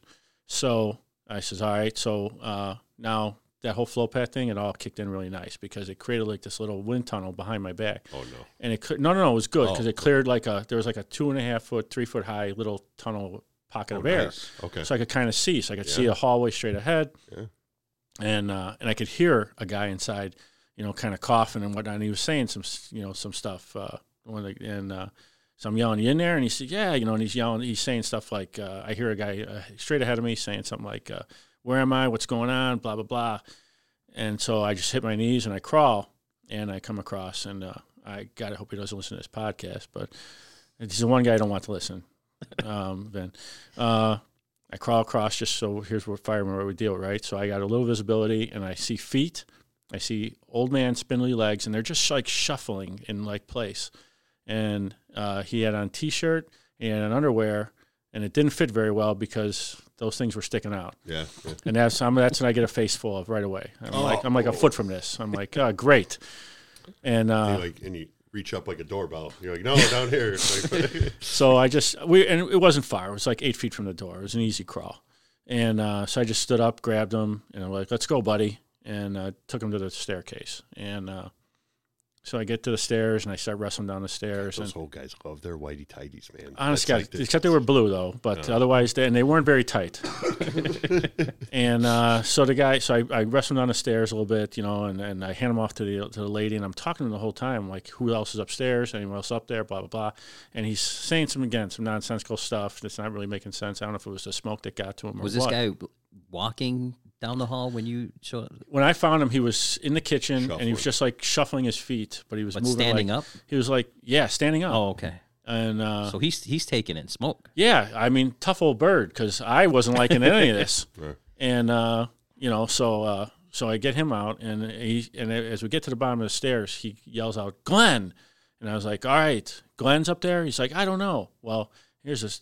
That that was his name. I found out later on. He yelled his own name. I'm like, "All right, well, Glenn's up there." So I hand him off. to the- right? I hand him off to the lady, and she, I just put him in a bar because it's warm there because it's like ten degrees out. So I run back upstairs, and at this point now, I remember you know we talked about uh, this earlier, Corey, um, the floor, looking at the floor, and at this point now everything had kind of leveled out, and there, I could see the floor, but there was only about a foot of uh, off the floor was the smoke, and it was thick and gooey. So I just uh, I hooked my foot on the top stair, and I laid on my belly, and I stuck in there, and I started yelling for Glenn. And on the third yell, I hear somebody off to the right. So I hear, yeah. And I says, you got to get out of here. And he says, I can't. And I says, ah, shit. Because I don't want to be, I'll be, I'll tell anybody who listens, I was pretty It's- scared. It's pucker factor Yeah. here, huh? yeah, I was like, you know, like, ah, you know, I mean, the news said it. He did this without any regard for his own life. And you don't hear any sirens at this point. No, the I have to check on this. Gordy Nord, the, the great chief of Lyons, he's such a great guy. I want to check with him and find out. Uh, and he, he'll, he'll be listening to this. He listens to you guys all the time. Come on. Yeah. Oh. Because I told him I'd be Two on. He's people. like, Oh, hey, I know okay. that guy. and uh, I want to find out because I'm pretty sure the lady in the bar, when I was in the bar, I told the one woman, I said, I need you to call the fire department. And I'm pretty sure, I, I feel like that was the first, drink. I think that was the first call. I did grab a bottle of booze, but don't tell nobody. I was thinking, that, yeah. That was Right. the first call when this thing is already I, raging. I think so because the timeline was is as I got out with the second guy is when the first engine pulled up. So um, and now, now I as I'm on the stairs and I realize I gotta I'm like all right I gotta go get this guy and I so how many feet would you say it was from? Because you hooked you hooked the staircase so that you you could keep track of it. yeah I so you want to could lose make that. your way. So how now you have to make the decision to go in and lose your your place here Yeah. where you're hooked. So how like So how many feet would you say you're gonna have to like go into no man's land? Well, so I don't know. I hear the voice, and I know he's not far, but I know he's not close, and uh, you know, and that's from the training. And uh, so uh, the uh, the old lady's on the stairs by me. She's you know at the bottom of the stairs, and I I, I really screwed this up. Um, I had told myself a thousand times, what would I do if I came across a fire on my day off? Right? We've all done it. Probably anybody good at this job, I think, does that. And I told myself I'd grab a tool out of my truck and I'd grab a flashlight. Well, I didn't fucking grab any of that stuff. I just ran. The only smart thing I did is my wife uh, had bought me recently this nice winter parka that one I'm wearing today. That's getting a lot more press than I'm getting. and uh, and uh, I took it off outside. I says, "Well, if she's if I get this messed up, she's really going to kick my ass." So I hung it on a fence, and I that's when I ran in. So I yelled to the lady. I said, "You got a flashlight?" And she says, "I don't know. I'll, I'll go look." She runs into the bar. I'm like, "Oh, that ain't gonna work." So I, uh, but she did me a solid. She says, "His you got to go hard right for him, hard right." And as you enter the door, the door swings to the left, but you have to enter this apartment to then find the guy in the, to get into the next apartment. Jesus. It's clearly not a regular setup. So the, I look to my right, and I, I one of my tricks is I like to be at face on the floor and look at the layout of the building. Right, even if it's only a foot off, I can see trim work. That's a doorway. There's an mm-hmm. archway.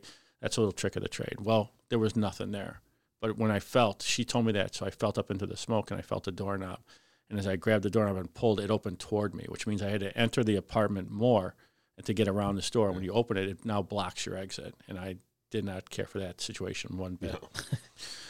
So I just uh, put my face on the floor and started crawling, and it wasn't a far crawl. Um, and again, I found the exact same situation. I saw feet; they were shuffling.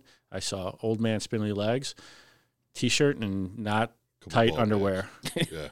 And uh, it was the same, you know, same guys. And I remember, I think I even said out loud, "Well, how, how come nobody wears pants around here? the hell is going on?" And uh, turns out there he was sleeping. So, um, but anyway, I found, found out later. Um, so I just, you know, I'll tell you, slave to a good punchline, Brian. I really appreciate that much. Thanks. he uh, and I could follow his coughing, and uh, and that's what got me to him. And uh, again, it didn't seem far, but I remember I fell back on the training. Right, I remember face on the floor. I had left at the archway at the doorway was hardwood. I crossed the threshold onto linoleum, and I remember so I found him. I remember just saying, "All right, face, you know, hardwood threshold, linoleum, linoleum threshold, hardwood back." That was my mantra. Nice. Yeah. So uh, he was coughing, and I'm yelling at him, "We got to go!" And he's he's saying, "I can't breathe." And I said, "We got to go." He says, "We can't breathe." I says, "Get down." He says, "I can't." So I just reached up in the smoke, grabbed his t-shirt, and yanked him to the floor. Yeah. And uh, I said, "We got to go." And he says, "I can't." And I says, "He was, thank God, not a big guy." So I just kind of one-armed him and just kept the face on the floor. And uh, we, I learned that we highly undervalue air packs. I really, I think I'm thinking of carrying one of those around from now on Oh, but you know. And uh, so we get to the door, we crawl back into through the doorway they opened. I had to go a little farther past, and shut that to clear the exit. And I stood him up, and uh, we got to the stairs. I stood him up on the stairs, and I started walking him down. And this is when he gets in an argument with me. He says, "Well, I'm not going down there." He says, "I ain't got no pants on." And I says, "Well, I got pants for you in the bar. Come on." He says, "There ain't no fucking pants in the bar." I says, "Well, we're not fucking staying here." Right. And I just kind of manhandled him down the stairs. no pants here. and uh, that was it. And uh, as I got him out the side door, that's when Lyons had their first engine pulling out. Any any heat when you were in there, or Uh, just all no, smoke? all smoke. Yeah. Uh, if there was heat, I don't remember feeling it. Um, I know I looked at when I found the first guy. I looked to the right, and I could see the room going real good to my right, and uh, so I just made a note of that. But uh, no, just Well, at least we know that there's a generation out there that doesn't understand getting to the floor. Just no. stick- That, stick- man, that I was saying that, that message is not getting across to a certain age group for sure. So, but those guys are tough old birds because I don't, I don't know how they were standing because I didn't like it where I was, and they were just Apparently, stand and shuffle your feet was the mantra back. Yeah. back yeah. then. So, and we all know there's that law in Illinois. I don't know if the other states have it that when you're in a fire, you need to take most of your clothes off because they followed that. Yeah, right? Don the undershirt and the and the underwear. Right. That's that's the move. Quickly grab your underwear and your shirt, and, Yeah. So, and then shuffle your feet, stand there and shuffle You know your what? feet. To be fair, if I didn't have kids in the house, I think that'd be my move most Sure. of the day. Really? So, I think. I mean, why not? I talked to my wife about it. I'm like, listen, as we age, can we still get dressed in the morning? Can we put some clothes on, just in case? For God's sakes, know. let's keep our dignity. Yeah, put put on the show. Okay, put on the show because clearly I'm gonna deteriorate before you will. Yeah. you know, but So you know, So were those, uh, in conclusion, were those guys okay? yeah, so they both they both got transported. One to MacNeal, one to Loyola. Um, I the guy, the second guy I grabbed, ended up calling me uh, the next day. Really? Yeah, and uh, it turns out we have a mutual friend who shared our, my number, and uh, it was it was really good to hear from him. He was you know very emotional and crying, and thanks for that. And I'm like, hey, it's you know, no big deal. How are you? And you know, what are you doing now? Where are you staying? Are you okay? Can I get you anything? And, and he was just incredibly grateful, and uh, you know, and credit to those guys because again, they hung on and. Any of those Lyons guys uh, recognize you? Yeah, so did? uh, fine. I'll, I'll embarrass myself and, Do a, it. and a deep apology to, to the Lyons gentlemen. Uh, you know, I, So you took the line, you went up, you No. went back up there.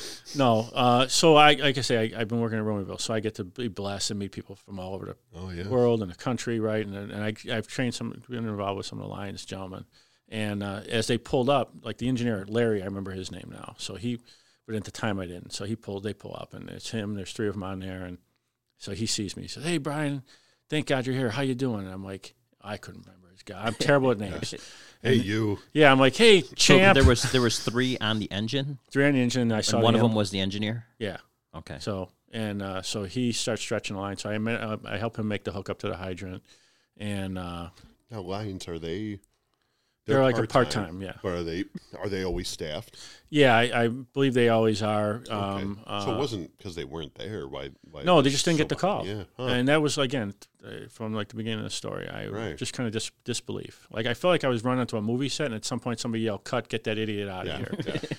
And uh, Oh, it we got you. You're retired now. It was just so it was just so obvious. But so he said hi. I remember the, I think it was the officer got off. He said, "Hey, Bry, how you doing?" I'm like, "Hey, you know, superstar or whatever."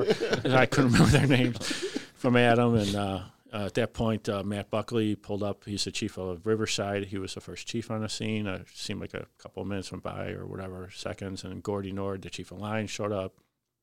Uh, Riverside truck showed up. Um, and they went to work. They deck gunned it at first. They stretched the line. They headed up the stairs, and once they started knocking it, I just grabbed up the Chiefs and uh, I says, "All right, you guys don't need me here. This, my, you know." Uh, Before they duck under, did they ask you? Nobody else in there. yeah, uh, like I remember the engineer came over. He said, "What's up?" And I says, "I didn't tell him what I did. I'm just, I'm like, you got fire here. Here's how you get to it. You know, because I thought they were going to pull a line, but they ended up gunning it. Which I'm not saying it's right or wrong. I just I knew what we would do, and uh, I kind of gave him the layout. And I said, "They go, anybody else in there? Anybody in there?" I goes, "No, everybody's out of the second floor." And uh, when those chiefs showed up, I gave them a quick briefing what was going on, and I says, "All right, I gotta, I gotta go. I gotta go grocery shopping. I'll see you later." and I left. And this is where I'm learning I screwed up. So I go home, I go grocery They shopping. knew I, your name. well, I go to the Target, I go grocery shopping, and I'm at the Target first off, and, I, and this is kind of the first time it hits me of you know like the Like, adrenaline was coming happened? down, and and uh, I had to call my brother because he's on a job, and I'm like, hey, I just got to tell somebody because I um you know kind of hands are shaking a little bit, you know the adrenaline's wearing off, and anyways, I'm in the Target and I catch myself in a I'm in a fr- frozen food section. I catch my reflection. I got black goo coming out of my nose, and my pants are all filthy. And I'm like, shit. And I smell. And I was like, so people are looking at me, and I wonder. And I'm like, hi, sorry, sorry. I don't usually dress like this. And uh, I was at a barbecue. Right. yeah. So I go home and about uh, one. o- That was like ten thirty in the morning. Like one o'clock, Gordy Nord from Lyons calls me. He's like, "Hey, I'm going to need a narrative on this thing." Blah blah blah. I'm like, he goes, "Can you come back to the scene? I got to From talk." you? Yeah, You got. Well, Fucking- he's setting them up. Yeah. oh, yeah. He's, he is. He's setting them up. he says uh, he goes, "Can you come back to the scene?" And I was like, and I, naturally, when a chief says come back, I'm like, "Well, I'm in trouble. What the hell did I do?" And I pull up, and he's got the media waiting. They're dead. Oh, really? Yeah, Yeah. and that's when that, Come that so that's when that interview happened, and that's when the coat became famous because you Oh, yeah, know. they call it. Yeah, you know, I mean, I don't, you guys are younger. Well, not you, Ben. I found out you're almost as old as I am. For God's sakes, Maybe Even you- older. We gotta Um, we gotta keep that to ourselves. It's, it's getting out there. Are you familiar with the uh, Star Wars uh, movie, the when they were in Hoth with the frozen tundra of Hoth? Oh, there's a- Uh, is that where he cuts the thing open Cuts, and he goes cuts a taunt. Yeah, I'm Yeah. sorry, I'm a nerd. I know. Yeah, He cuts no, open yeah. a taunt That's on to Empire save Strikes Luke. Back, right? Yeah. Yep. Yeah. Well, remember the outfits they were wearing with the big coats with the big fur around them? Yeah, yeah. All right, so I got guys. I got this guy Jason. He's a Myrtle Beach uh, captain. I met at the you know, this joint. Yeah. And he's sending me, I'm getting memes. Uh, is this that coat you're wearing? Is that standard issue in Cicero? And uh, I got guys who want to know why, why was I wearing my wife's coat at the fire? And they want to know what that fur is, that real coyote. And uh, Don't so, worry, if- if you're listening, we will take a picture of the coat.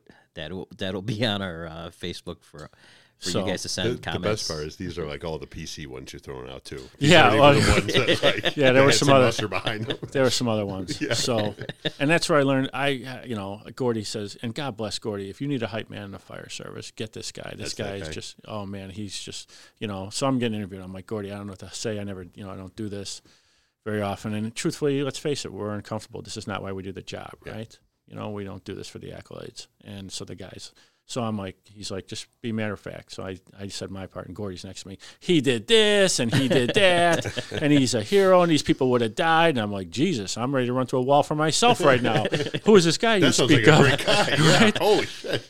and uh, but uh, yeah, but I learned that I shouldn't have said I shouldn't have downplayed the interview. In fact, I felt like I looked really angry in it. Um, guys are like, "You really screwed that up." I learned afterwards, and you guys are obviously media giants. Oh, I'm Clearly. assuming you can help me with this. I should have said that I was at Jack Phelan Ford, with Jack Phelan Chevy with my Tahoe, Yeah. getting it Yeah. fixed because heroes drive Tahoes. Right. And then they Right. then well, I found out apparently they're supposed to then buy me a Tahoe for free. right. Yes, I just, yes. I wish I could afford the payment on this thing. ah, whatever. You know, just all in a day's work is what I. You know, and then I, we could have got Target for you. That's what they tell me. I'm Yeah. put, oh, hero shop at Target, blah blah blah.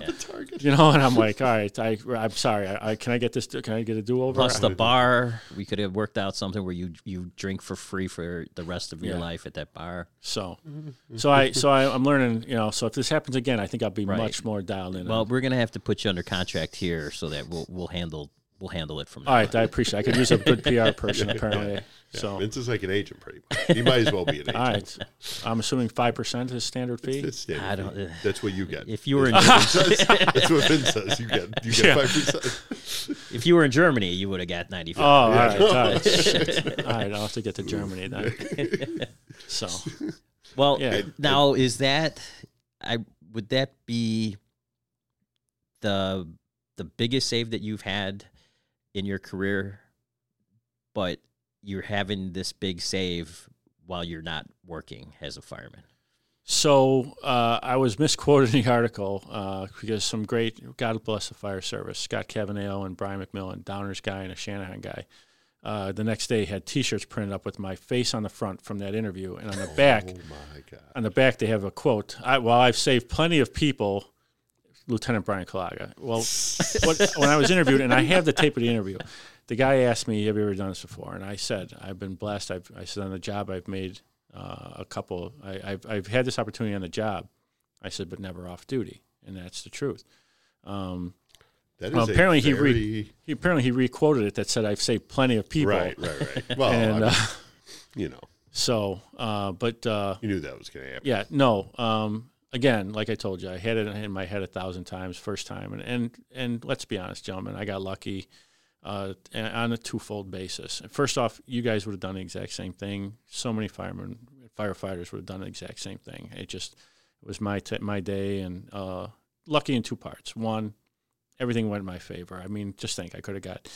The wind could have shifted and everything went south. Uh, Those two gentlemen couldn't have been where they were. They could farther in, and I can't find them uh, coat my you know something on my clothes gets hung up. Now I'm screwed.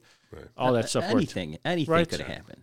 Like for for everything to work out the way it did. I mean, first of all, think about what are the odds that some guy with this many years of service who's like actually familiar and actually has the balls to go in to do that just happens to be driving by at that time because obviously nobody else had any idea by the time the people down in the bar would have figured it out the building was coming down on their head Yeah, it was it was very strange. Um, you know, I'll give you something that it's weird for our mindset, right? Um, civilians have asked me about it, and God bless, I've been blessed. I reached out to so much. You know, my phone that that piece hit the news, and my phone blew up for like two three days. It was crazy, but it's so weird to me. You guys here, you've done the same thing.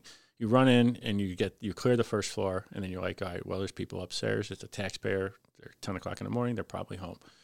Um, civilians, uh, one of the number one questions I get is, well, how'd you know, even think that there were people upstairs? Or how'd you know? I'm like, that's just how we think. It's pretty normal, and so it's it's a pretty nice like uh, window into their mindset versus our mindset. And th- this probably was the first time that you got to see what it's like for the civilians prior to you showing up, their mindset and how their brains are working before you get there. Because by the time you get there, it's a different story, and you don't even get to see that because you're you're you're doing work or you're doing other things, and it's already so much time has passed before that phone call is even made. Yeah. That wonderful woman in the first floor, when I came ran, chased her into the bar, one of the things she yelled out is, "I started the." She was getting the oven warmed up in the first floor kitchen to make the pizzas and whatever. It's because I started the oven. That's what did it. And I'm like, what? No. Wait, you didn't start the oven, did you?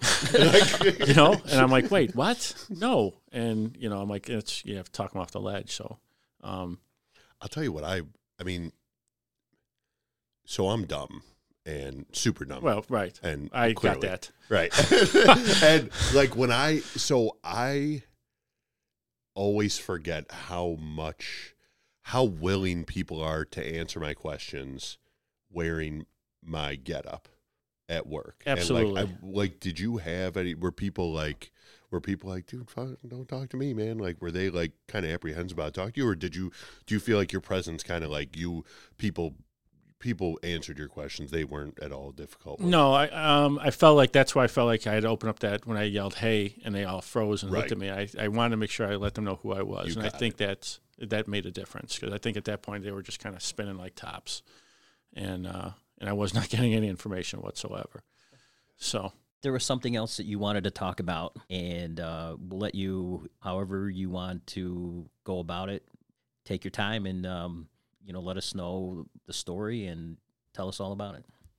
All right. Uh, what I did want to touch on is uh, I mentioned that we've got I've got you know I got family in the fire service, and my brother Mark is on the job with me, and uh, but my niece Nicole was on the job, and she was on the job in Hinsdale, uh, FD.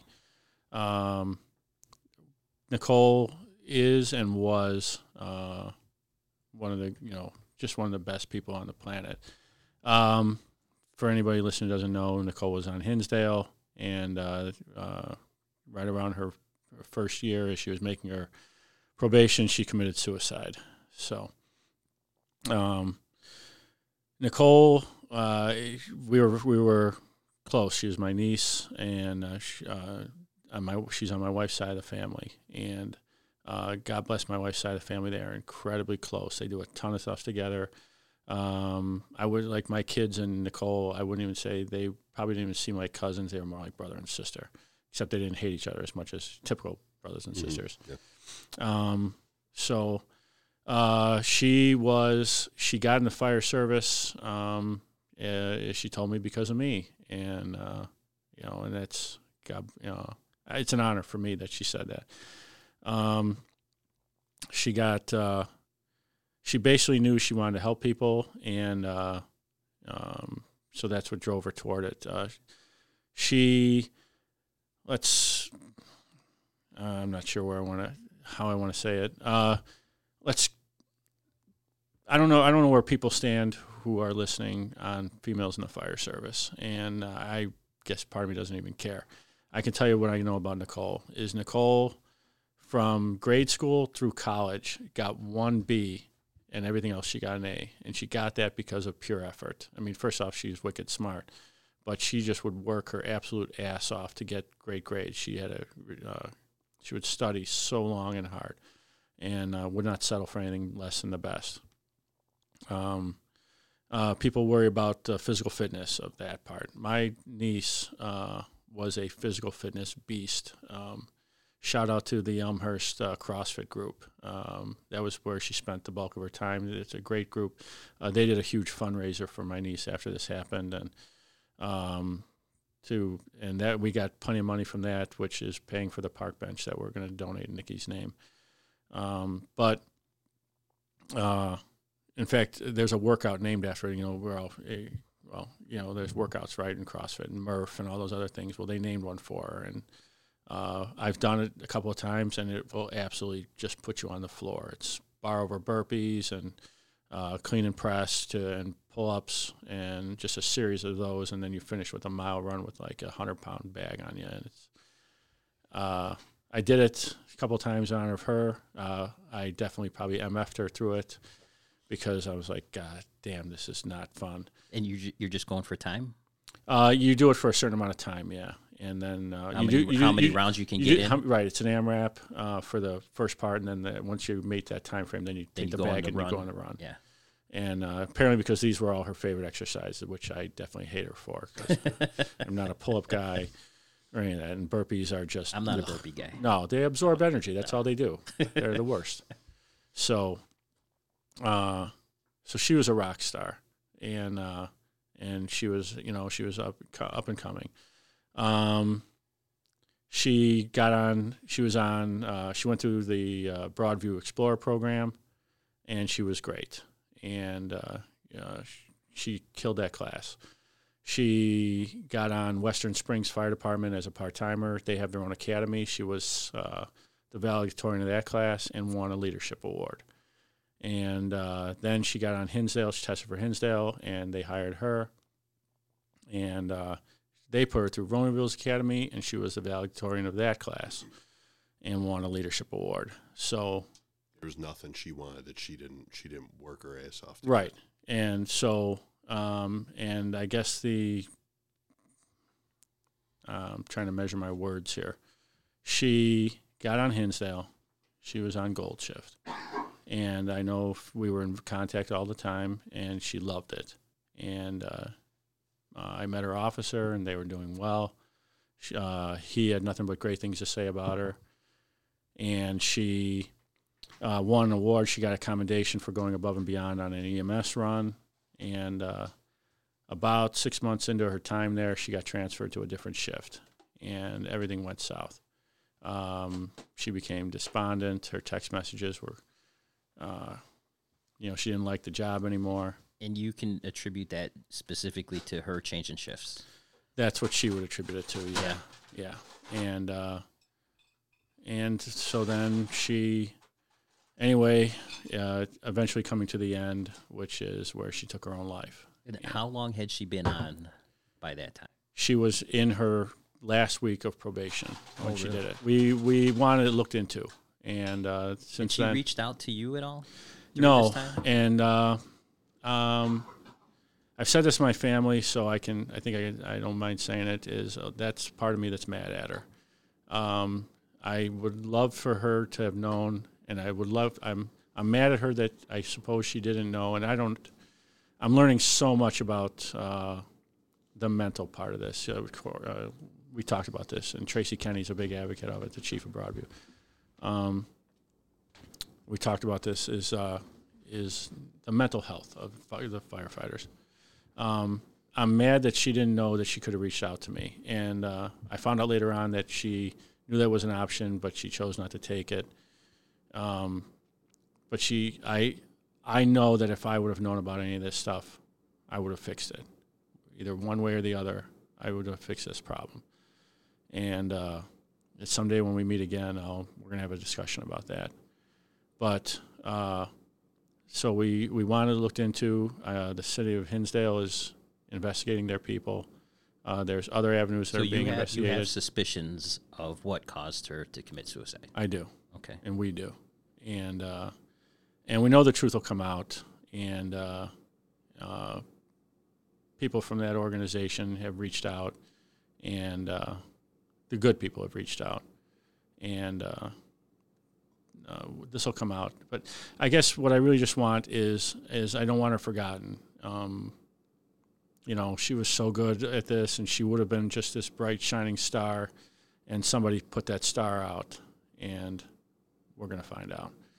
Um, And that's I mean it seems like that's a testament to to the the I mean to the mental strength that she had was that she always knew that you were a, an, an avenue to fix a problem and and I I can only imagine that knowing from what I've heard of her that you know she was not the type of person that wanted someone else to solve her problems. So that's know? what she left. She left uh, messages to us, and that was part of it. She knew that there were avenues, but she didn't want to bother anybody. That was her style, and uh, you know, and and, uh, and we talked about it a little bit um, about the mental health part. Um, I'm learning a lot about it now. And uh, something, just a couple takeaways is when people are in these situations, um, you know, we as a family, uh, we, you know, we, we, beat ourselves up over it. And uh, we, it's the way I make it, I picture it is in my mind to make it make sense is that people in these situations who are willing to go to these lengths to do this, to, to end these problems, this is the only way out that they see. And the way I picture is that they're in an ocean, and they're floating, and they think there's nobody around to help them.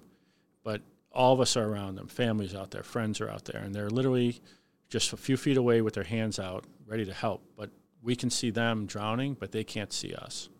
And that's how I picture Nicole in her, in what got her to do this. Right. And the other thing I just, anybody who's out there is, uh, you know, again, use find your resources, uh, the peer support, the, the Tracy Kennys of the world. Um, but I learned that uh, to engage is I knew something was wrong.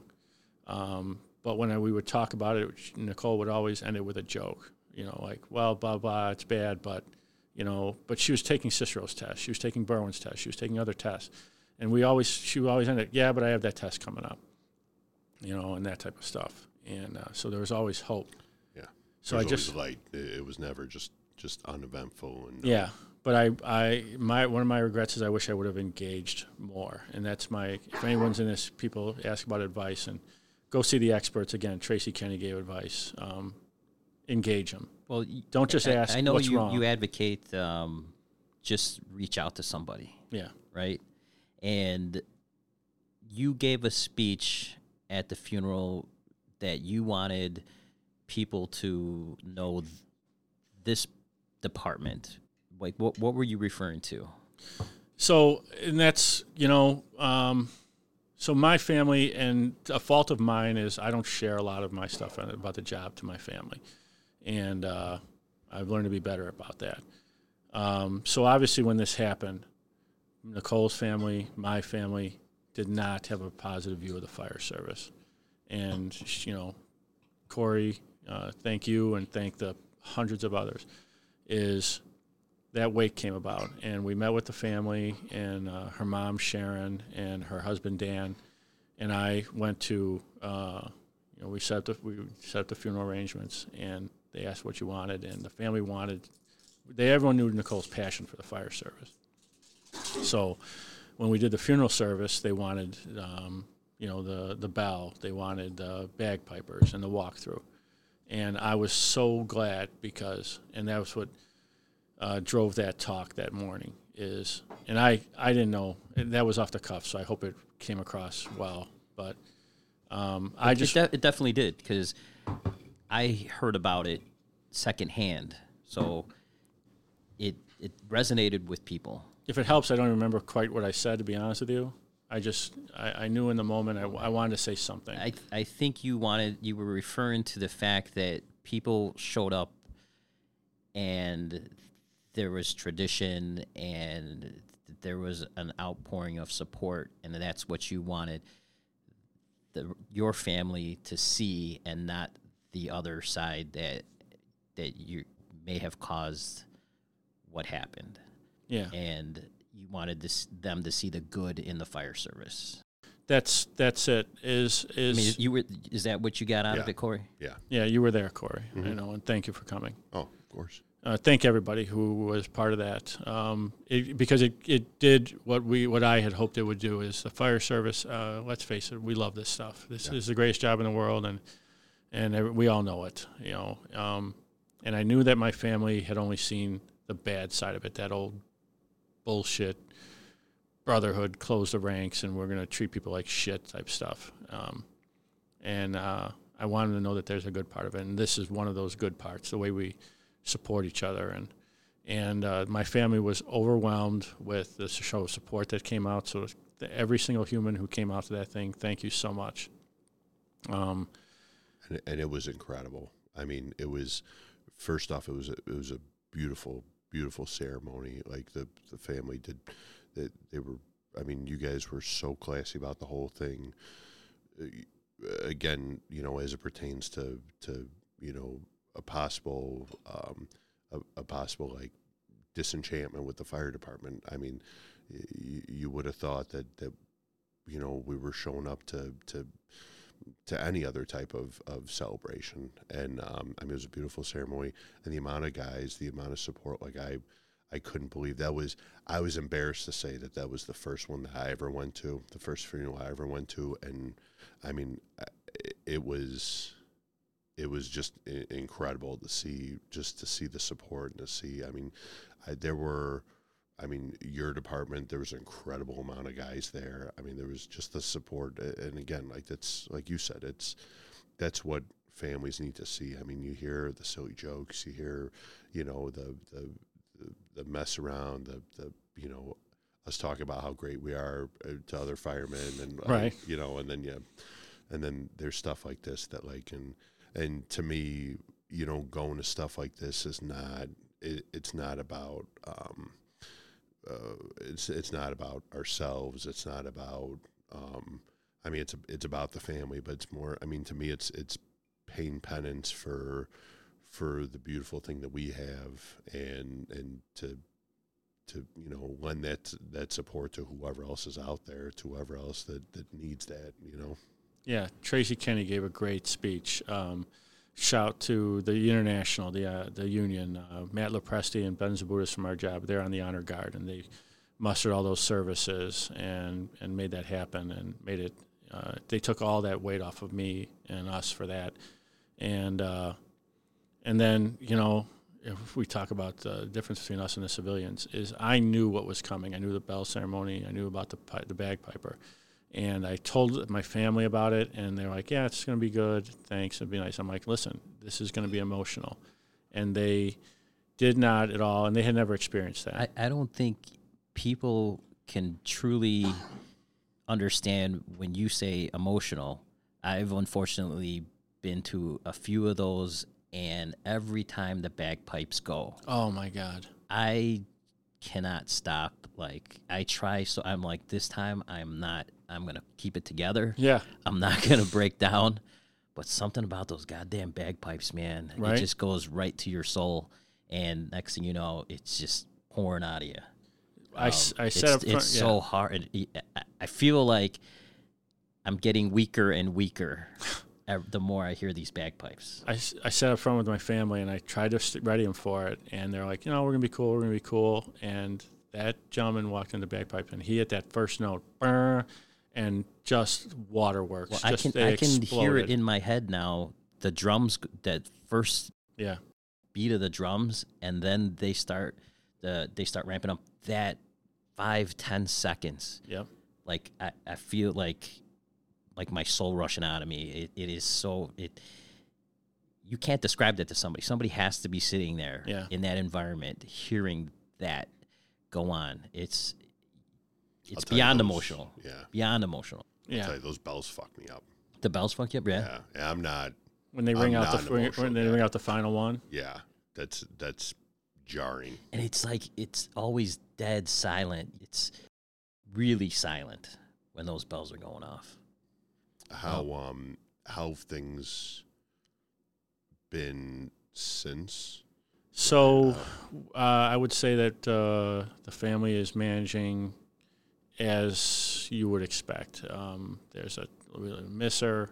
Uh, certain things trigger the emotion stronger than more. Uh, you know, first Christmas without her. Uh, big family, big Christmas family. Um, and then uh, funny little things that pop up. Um, you know, uh, memories here, there, the other. Uh, you know, a Snapchat video pop up. I saw her. I keep her picture in, in, in my truck, and I, I glanced up and looked at it, and that brings over a wave of emotions. And so we're doing okay. We have uh, some that uh, are we're keeping an eye on, and uh, but uh, uh, I'm really glad that uh, I, I'm once again grateful and honored that you guys wanted me to come to this thing.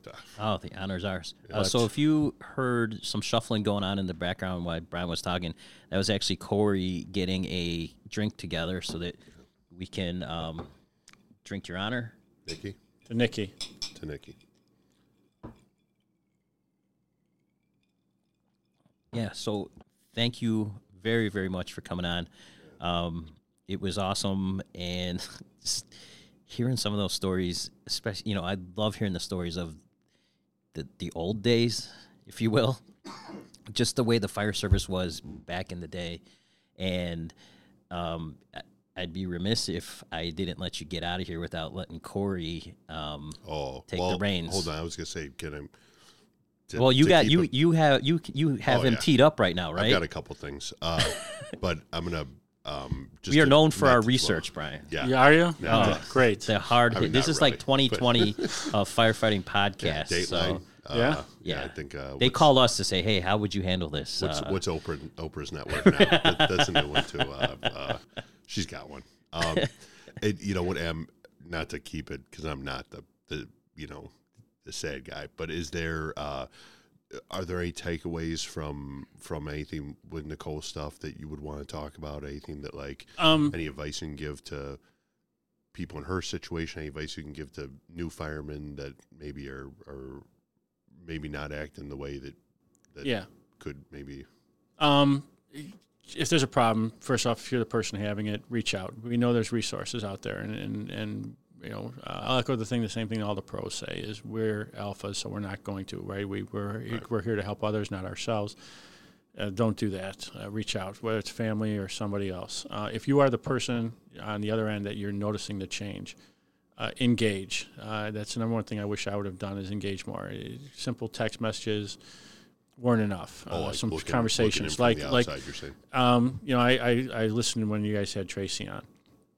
Uh, if they're not going to engage, then be rude and go to the family and say, hey, I, here's what I've noticed. What's going on? Uh, you know, we found out later on that Nicole had shared her feelings with her husband.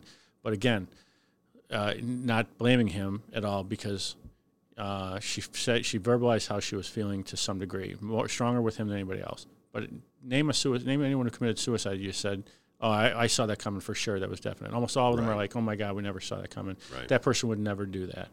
Um, plus, no, I'm sure her husband didn't know what to do no. with that. So and so that's my thing is engage, engage them, and you know we all talk. Hey, pull them on the side. Hey, how's things going? No, harder than that. I wish we Well, because let's that's use you as an example. 32 years on the job, you've been there, done that. Somebody comes to you feeling that way. Are you going to look at them as being weak? no. Okay. I would a younger Brian Klaga, yeah. Um, I'm blessed. Uh, yeah, you know, we've you, when you're in this game this long, yeah, we've seen our share of crap. Um, but uh, I've never had to battle these issues myself. I don't know why. I have great support system, you know, at home and friendships, and so so I have to, I've had to educate myself. A younger Brian would have looked at that as weakness. I don't look at it as weakness anymore. Um, so no, not at all. Uh, in fact, Th- that's the point I want to to make is that people can come to guys like you and anybody. We're this is just like you guys. Truck work isn't everything like it was back then. People can still go to company officers and other people within their department, and they're not going to be viewed as a weakness if you're having an issue, mental health wise or, or, or anything. So if somebody can come to you with your time and experience on, and you're not going to view them as weak, everybody else should feel the same. 100% agree. Um, one side thing that has occurred to this, I, I only shared this with my wife, so you guys are the second and thirds to know, is once, eh, since my niece's, uh, the event of my niece's life, uh, I've had, I, I believe I'm at four or five other people have come to me and said, here's how I'm feeling. Um, can I, can you help me? And now I'm not a pro. So I've, it's caused me to educate myself and my answer, I remember the first few were, I don't know what to do right now, but I'm going to find out what to do, and I'm, I'm with you. And uh, it's caused me to reach deeper into the peer support system, to reach out to some of the experts in the world. Uh, there's some, there are resources out there that I didn't know existed.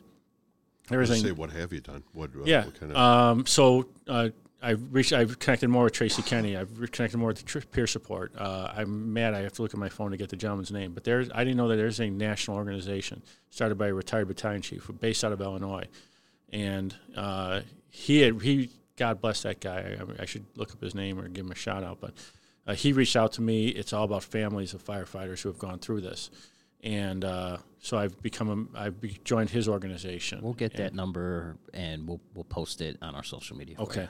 And uh, yeah, and so you learn what's resources out there and learn how to handle it. We are here's the drawback to us, right? So we're problem solvers in the fire service. So people are like, you know, right, we're- same way we go on calls, like, hey, you know, we go on fires, sure, those are great, but we're also going to go on a CO alarm, uh, the stuck garage door, my furnace doesn't work. We're not furnace people, all of us. Well, but we don't leave them, we try. This is the same situation. Just understand what you know and what you don't know, and don't say, all right, I don't know this, but I'm going to find out and make sure you get back to them. Uh, so that's what I'm trying to been trying to do, and that's the mantra, right? We think we'll we'll talk to them as company officers. You know, we, we go through these leadership classes all the time. I'll pull them on the side. I'm going to talk to them. No, we're not psychiatrists. We're not psychologists. We don't know what the hell we're doing. You know, we're going to get them to a bar and do this, but stay with them, but lead them toward where they can find that help and know how to find that help and get them to the Just experts. start the process. Right, but don't leave them. Don't leave them off to the process. Just here it is. I hand them off Yeah. stick with them. People are important, man, and uh, and I know we all think the same thing. They'll never do something. Yeah, I thought that too. So Do you think we're Do you think we're seeing more on this job than we used to? a Is thousand that, is, percent. is that why we're having such an influx of suicides and mental health issues? Are we just are we just getting overrun with what we're what we're doing out there? I you know we can we've talked about it. And I don't we can beat up why we're getting there, but the fact is we're getting there, and people. I think we're there, right? Yeah, oh, absolutely. The Yeah. numbers, the bottom line is, listen, we've all heard the tones drop for ambulance calls, right? And without a doubt, the number one ambulance call that has exponentially jumped up in my lifetime has been the calls for the psych or the that the PD is calling us for the psych issues. And I'm not sure what you on the EMS side is even doing for that, but because we I don't have to deal with it, but. Um, the bottom line is the fact is we're there, so we can ignore it or we can make fun of it, but it's there. And if you're going to be a decent human, you should be doing something about it. And so it's either educating yourself or at least very much knowing the resources you can turn to to take care of these issues. And we can say, yeah, there people are weak or whatever. That's all. Listen, it's all bullshit. You can say whatever. It is all bullshit. Um, you, the strongest person needs help from time to time, right? Absolutely. And it- it's i hope that we've at least done a little work of knocking down that stereotype Yeah. so and having guys like you on i think goes a long way toward doing that so thank you very much for that Well, thank you guys for putting this message out. This is what helps break down those walls. yeah w- you know if if it takes us a million swings we're just gonna keep we're just gonna keep having a glass of whiskey with guys like you and I'm in. and, and, Right. and do our best Right. So, All right. you ready you gonna get them All right. What do you got? feel. All right. So, um, first off, uh, I'd I'd like to know the origin of you being called the Messiah. Oh, Jesus. With all due respect. all right. that Uh, doesn't mean you can still say whatever you want um, wow, I was not expecting that one at all. Oh all right, yeah, that was the one. Yeah. Oh, I got a couple more. No, fine. I like it. I like it. I'm, I'm in. I like the pressure. Yeah. Uh, that's you know, all right. So that kind of harkens back to some of the stuff you asked me. When did you make the change in the training?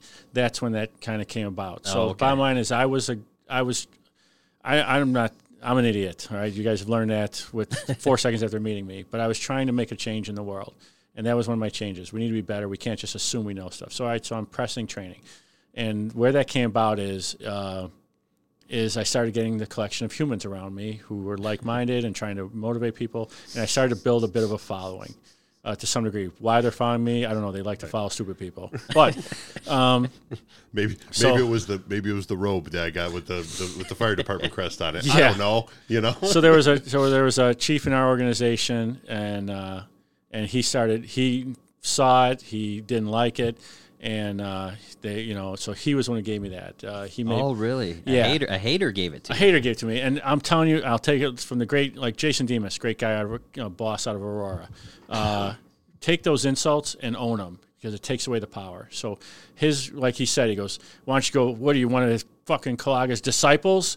And that's where that first one came about, and then uh, so we ran with it. Uh, uh, in fact, there was a story out there that uh, we pulled to a fire and the pumper couldn't get water. I walked over, I laid hands on the pumper, and lo, there was water. And uh, you know, little shit like that blew about. So it's just a ton of those things, and that's where that came about. It's just, you know, I was trying to change the world. Uh, I was blessed that some people came along with me, and uh, and that's where the Messiah thing came Oh, about. look at you rolling into a positive here. So Um, the, so Demas was another one that we got. Uh, Yeah, he's yeah. on the radar for sure. Oh, you He's should get him. huh? Yeah, yeah. Especially his mustache might not fit through the door, but Come on, another mustache. we've Oh, had, yeah, we've had, we just had a legendary mustache I in thought the here. mustache really. guys Well, between away. his mustache and his ego, those two things might not fit in this room. And I meant, yeah. Oh, I want him to definitely hear that comment. no, I love that. the. He's a great guy. I love that guy. So, kind of tagging along with the uh, this, I I just started laughing when I heard about it. Tagging along with the Messiah thing.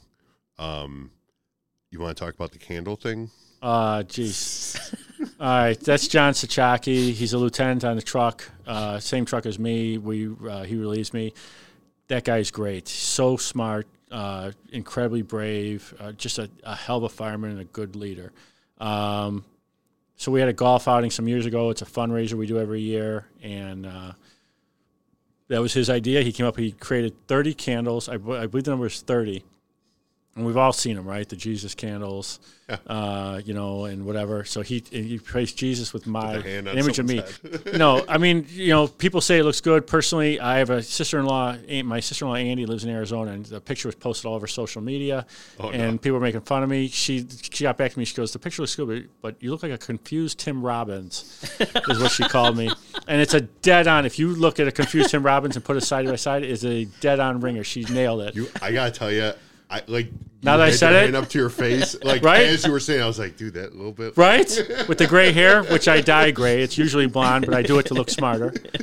And uh, and so I'm like, yep. You're, as soon as she said that, I'm like, she nailed it. God so damn it. so John took that photo and he put it on candles and he put it at the. So if you came to our golf outing, he had those candles on sale for ten bucks a piece, and he did it as a joke to. To kind of bust my stones, they sold they out in like four minutes, and people were saying, "I need another candle, I need another candle." In fact, uh, the great Kevin Sears bought one and then accidentally dropped it and broke it. Oh, no. So he's screwed. He's like, "I need another one." I'm like, "Tough shit, buddy. Those are collector's item now." Oh yeah, I don't know what to tell you. so, yeah, Sitting so that's drinking drinking whiskey with the with it burning in the background. yeah. So if you that go, would if be you, a great if, set piece for this place. So if you go to my firehouse, it's been there for several years. They put my picture all over the place. Uh, the clock in our uh, kitchen has my picture on it, and then every number has my that's a smaller version of my picture on it. And it's all ball bust. God bless the fire service. It's the greatest job in the world. You know, if they're not busting your balls, they must not like you. Right, right. And uh, yeah, so that's what it came about. In fact, so I did the Sting and Lyons, you know, and uh, I come to work the next day, and there was a shrine up to me. I got a picture on my phone. They had the candle there. They got the Rescue Me DVD, Backdraft DVD, uh, Ladder 49, a fire extinguisher, bunch of bullshit. And, and I came in, they're all on their knees. They're paying homage to it like a bunch of assholes. And rugs out all of a sudden. yeah, you know, God bless them, uh, those guys. So, uh, yeah, you know, they're, they're throwing a couple of dollar bills at it. You know, that's what we do for, you know, right? And I'm That's like, what we do for. you know, it's sons of bitches. So So that's where that on- came about. based based on how you get your your balls busted a little bit, Yeah. what have you fired out? What kind of great pranks have you? Um, so there's some that we can't talk about because they're a little off color. Yeah, we'll talk about them later. All right. Um, I, I guess some of my favorites, uh, you know, a lot of them about fireworks. Um, Oh, that was you're a fireworks guy, huh? yeah, I am. Uh, you know, hey, you gotta love it a little bit, right? That's what uh, you know, Rimgale or uh, Sutherland said in the movie, right? And uh, in fact, uh, you know, I got to reach out to De Niro on this because we're good buddies because we met in the movies. You ever hear about it? No. Oh. What? All right, And we are known for our research. all right. As so you said I. I, let me give you the prank thing, but I got to give you my De Niro Yeah, story. I Uh, we- you're not leaving here without the De Niro Yeah. story. All right, fine. So the prank thing, fine. I'll just give you one. So uh, our old truck, we just got rid of it. Our uh, truck one, my old truck when I was on, uh, old Seagrave. God bless. I love Seagrave. And uh, so the cab was the officer and the driver, and all that separated you from the back steppers was a sliding glass door. Yep. Little little window, little tiny six by eight window.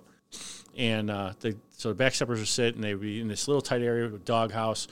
Uh, the diamond plate, the engine next to them, they couldn't hear shit. They got CO poisoning. It was awesome Oh yeah. right? They were dying back there. So in this old truck, but God bless that Seagrave ran like a top. So uh, what we would do is we would have smoke bombs, and uh, so we would drive around. We would get on Ogden Avenue, and uh, because it's a busy street, because the guy couldn't jump out, otherwise he'd die because we're doing 50 miles an hour. And as soon as he we got on Ogden we start launching. We'd open up the sliding glass door and we start launching smoke Firing bombs the back there, and we'd smoke the shit out of them. And we did that to a thousand guys. and uh, and we get them puking and stuff. You know, it starts. One of the best things is just the little small round ones, right? We buy them by the gross, Oh, and you tie two or three together. And one of my favorites is this guy Max is back there, and we start driving, and me and the driver, my buddy Timmy, he's a chief now, so if I get in trouble, he's going down with me. so, uh, so Max is back there, and I'm like, "Fuck, I forgot a lighter." Well, Max smokes, so I literally slide the window open. And I'm like, hey, Max, you got your lighter? And he Oh, passed it to me. He passed me. I light three smoke bombs right away, and I fire them back there. And I just light like 20, and I just keep firing them. And so we are cruising down Ogden Avenue. We're doing Mach 5, so you can't jump out. Black, blue, green, yellow smoke is pouring out the back of this truck. And I look next to me, and there's a truck full of landscape guys. And they're like, what the fuck is happening right now? And I'm just like giving them a thumbs up, like, yeah, this, this is all normal. Don't worry about it, buddy. And God, we got a thousand guys that way. And it was so much fun. Uh, and then, uh, yes, we, that was one of our favorite pranks to pull off. Um, I would love to see that truck go by with just the smoke coming out of the right? can. Can you? Ma- I, we always we always imagine what were civilians thinking seeing this shit. Especially the multicolored smoke. I Yeah, mean, that's, right. It was yellow, green, I mean, blue. you know what's going on there. right? We're, we're the front guys are laughing, the back guys hanging out the back, throwing his guts up out the window. It's awesome, you know. So, but uh, all right, so Bobby, all right. is so, that what you call him? Yes, Come on. I swear to God. So, all right, you guys raise your hand if you've seen Backdraft. Oh, yeah. Have you? All right, God I bless just you. I just watched it like two days ago. I think Because if it comes on at, at the firehouse, what do you got to do? You, it Oh. doesn't get turned off. No, absolutely not. Right? That's that's that's standard ops.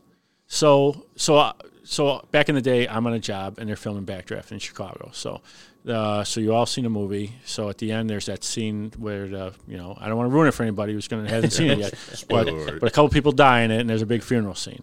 So they're going to shoot the scene. So no internet back then. So they throw flyers out to all the local departments. Anybody with a dress uniform show up at like four in the morning at this location down by Michigan Avenue for filming a fire scene. And so a bunch of us said, "Yep, we're in. Let's do this." And but in true fire department fashion, we get completely loaded and we drink all night. I mean, obviously that's the move. Right, you have to, right? It's mandatory. It's almost like a rule. You're getting ridden up if you don't. So we show up. So we show up bombed along with a thousand other firefighters from all over the area. Most a lot of Chicago dudes. I was just say with you guys being the jumping off point, yeah, and then right. So- Working your way east. yeah, so we hit every bar in the joint, and so we so we load, show up at four in the morning. We're all bombed, and we're on Michigan Avenue. The sun's coming up, and we're all lined up. We're in dress uniform. I, I, I have a thousand firemen. Eight hundred of us are easily bombed off our ass. so Ron Howard comes your, down. get your t-shirt, get your shirts on backwards. yeah. So Ron Howard comes down. He's in a man lift. He's got the megaphone. He's like, "We're gonna shoot this scene." Blah blah blah. And you're all familiar with the scene? We're all walking down Michigan Avenue, Yeah. right? All right. So we're gonna shoot the scene, and uh, he says, "We got all these cameras." He's pointing. There's like 13 cameras around. He says, "Blah blah." He goes, "Do me a favor. Don't do anything." He says, "When I say action, just walk forward. Don't look sideways. Don't grab your hat. Don't do anything un- untoward because we want you all to be very solemn moment in the movie." Blah blah. All right. So we line up. Ron Howard's on the thing. He says, "Action." We take three steps, and some guy in the crowd grabs his hat, raises it up, and he's waving it around, right? So he, cut, cut, cut. You know, stop. I can't have this. Back up. We start backing up. We take a 14 takes. We can't get five fucking steps. guys are doing cartwheels. Guys are fucking jumping on each other's backs. Somebody doesn't have pants on. yeah, there's a there's a thousand. We want to see ourselves, so I get it. I'm doing it too. Yeah. Right. So Ron Howard comes down, and he after like 14, 15, 17 takes, he I comes. fucking hate firemen so much. So he comes down. He's on the man lift. He starts talking to everyone. Listen, fellas, I need you to be better. Blah blah. And as he's trying to talk to us, someone in the crowd yells out, "Shut the fuck up, Opie!" and I'm like, "Holy fuck!" They just told Ron Howard Opie, and and that Opie. that opened up a cavalcade of insults to Op- Opie. It wasn't Guys gonna are get better. no, guys told him to go fuck himself. They told him to go have sex with his mom. Just a ridiculous amount of insults to Opie, to Opie. And he can't talk anymore. You don't even hear him anymore. He's oh. talking, nobody, and we are just bombing him. So, It's, just- it, it's oh. just fucking a free for all. no, point. absolutely. So he gives up and he leaves. And You so just now, heckled him off of Michigan Avenue. we did. Oh Jesus! So now he leaves. So now we're all milling around. Like, what do we do now? You know, where's the open bar, right? I mean, right, And word circulates through the crowd hungry? I mean, of a thousand firemen that De Niro's coming. And we're like, what? And we all look down the street, and here comes De Niro. He's got an entourage around him, and uh, they're trying to have him a megaphone. They're telling him to get a man lift, and he's waving them all off. Get the hell out of here, blah, blah. And he wades into the sea of firefighters. And uh, he starts talking, get around, lads, get around, get around, you know, and we all gather around him, and I got a nice close up to him. And uh, he's like, listen, fellas, he says, Ron's in trouble. This scene is costing like a million dollars an hour to shut down Michigan Avenue. He's over budget. They're, they're going to kill this movie. So for me, we got to get this scene shot. So for me, guys, can you do me a favor? Can we get this thing done? And we look at him, we go, all right, Bobby, you got it. For you, no problem. And so we line back up. And so we line back up. They call action. We got it done. First take. Three takes. It took us three takes to walk down Michigan Avenue. We were done because the first take, the first guy, we walk a couple steps and some guy does something. Eighteen guys turn him. You piece of shit. You, motherfucker." fucking hear what Bobby said? We'll beat your goddamn ass. Gonna fucking whoop your ass, throw you in the fucking Fucking trunk. get in line. And I'm sorry for swearing, but oh, so we got done in three takes, and that was it. It was over. It was great. So I have since tried to contact Bobby, you know, my newfound fame. No. He's not taking my calls. No. So I, He's busy. There's a lot going on. I figure I, he'll get back to me eventually. I don't right? think I can ever see that scene again. The same. Right? I wish I saw the outtakes. Oh my. God. I'd like to see the fucking gag reel on this. thing. Oh Jesus, guys! Like I said, guys are doing the stupid ass shit to just to get on scene. fucking You know, walking down. I, like there's just a row of guys no pants on, just like fucking cruising down Michigan. yeah, it was great. So yeah, and then they had us all line up. We go into some trailer. They cut us all checks for like sixty bucks, and we had it. And we took that and we ran to some bar after Let's that. say you went home. No, not at all. They're like, "What's open?" So on a Sunday morning near here. So anyway, that's my De Niro story. Well, So I if he hears this, I know you guys are huge across the country. You're we are international. huge. We are huge. So Bobby, if you're listening, remember me. We're the bestest number one buddies. podcast in Lithuania Ah. all right. Mongolia, I think it was. and Mongolia. Yeah, Outer Mongolia. Yeah, you guys are big. yeah, we Oh, are dude, huge. I mean, there's three. There's Well, listen, three radio stations. I've got a big family, so I expect like eight or nine definite subscribers out of this thing for sure. Oh man, It's triple our rating. no, that's. I mean, it's it's not nothing. I'll tell you right now, right?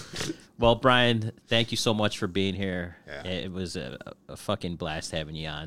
thank you so much. Thank you for everything. And um, if uh, you ever want to come back, you got an open invitation. Dude, I am absolutely want to come back. I want to come back with Josh or Griff or Sears or any of those come guys. back with them all. Be, absolutely. be like the fucking door guy here. Yeah, I will. All right, hold on. Absolutely. This was this has been a great experience. I'm I'm I'm super jacked over this, and you guys are the best. Well, thank you so much. Oh, Uh, you.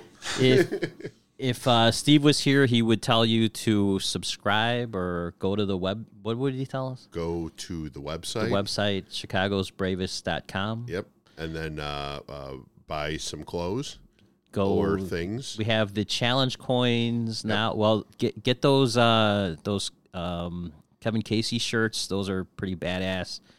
Um, just you know, uh, everything Two cast members of uh, of of Backdraft on this fucking show. huge. Not nothing. Oh, me and Kevin, You. we're pretty much the same guy. I mean, I mean, but So yeah, I mean, um, go to that, uh, like and subscribe. Uh, Facebook, Facebook, Instagram. yeah, I'm going to take my like 14 subscribe people who follow me on Twitter, and I'm telling them to all go to. there this. you go. Oh, it's not There nothing. you man. go. It's not nothing. Fine, we will build a movement, Well, gentlemen. I told you how it works. Romeoville's uh, fire Right. camp. Uh, go there and then send us a comment that says Brian Kalaga sent you. And, Yeah, and you get a free. Uh, I'll give you. First time give I see you, I buy you a shot. We'll Uh, give you something. shots for anybody who subscribes at, and at under, one under my particular name. bar, at one specific bar, you can buy shots. Right. Yeah, it's in Lyons. I won't tell you. Waterworks, It's not yeah. open yet, but it will be open at some point. Well, thank you so much. Yeah, thank you, uh, sir. Chicago's Bravest Stories. Uh, thanks for tuning in. The opinions and views are that of Chicago's Bravest Stories podcast and their guests. They do not necessarily reflect the views of any municipal governments, fire protection districts, fire departments, EMS, or law enforcement organizations.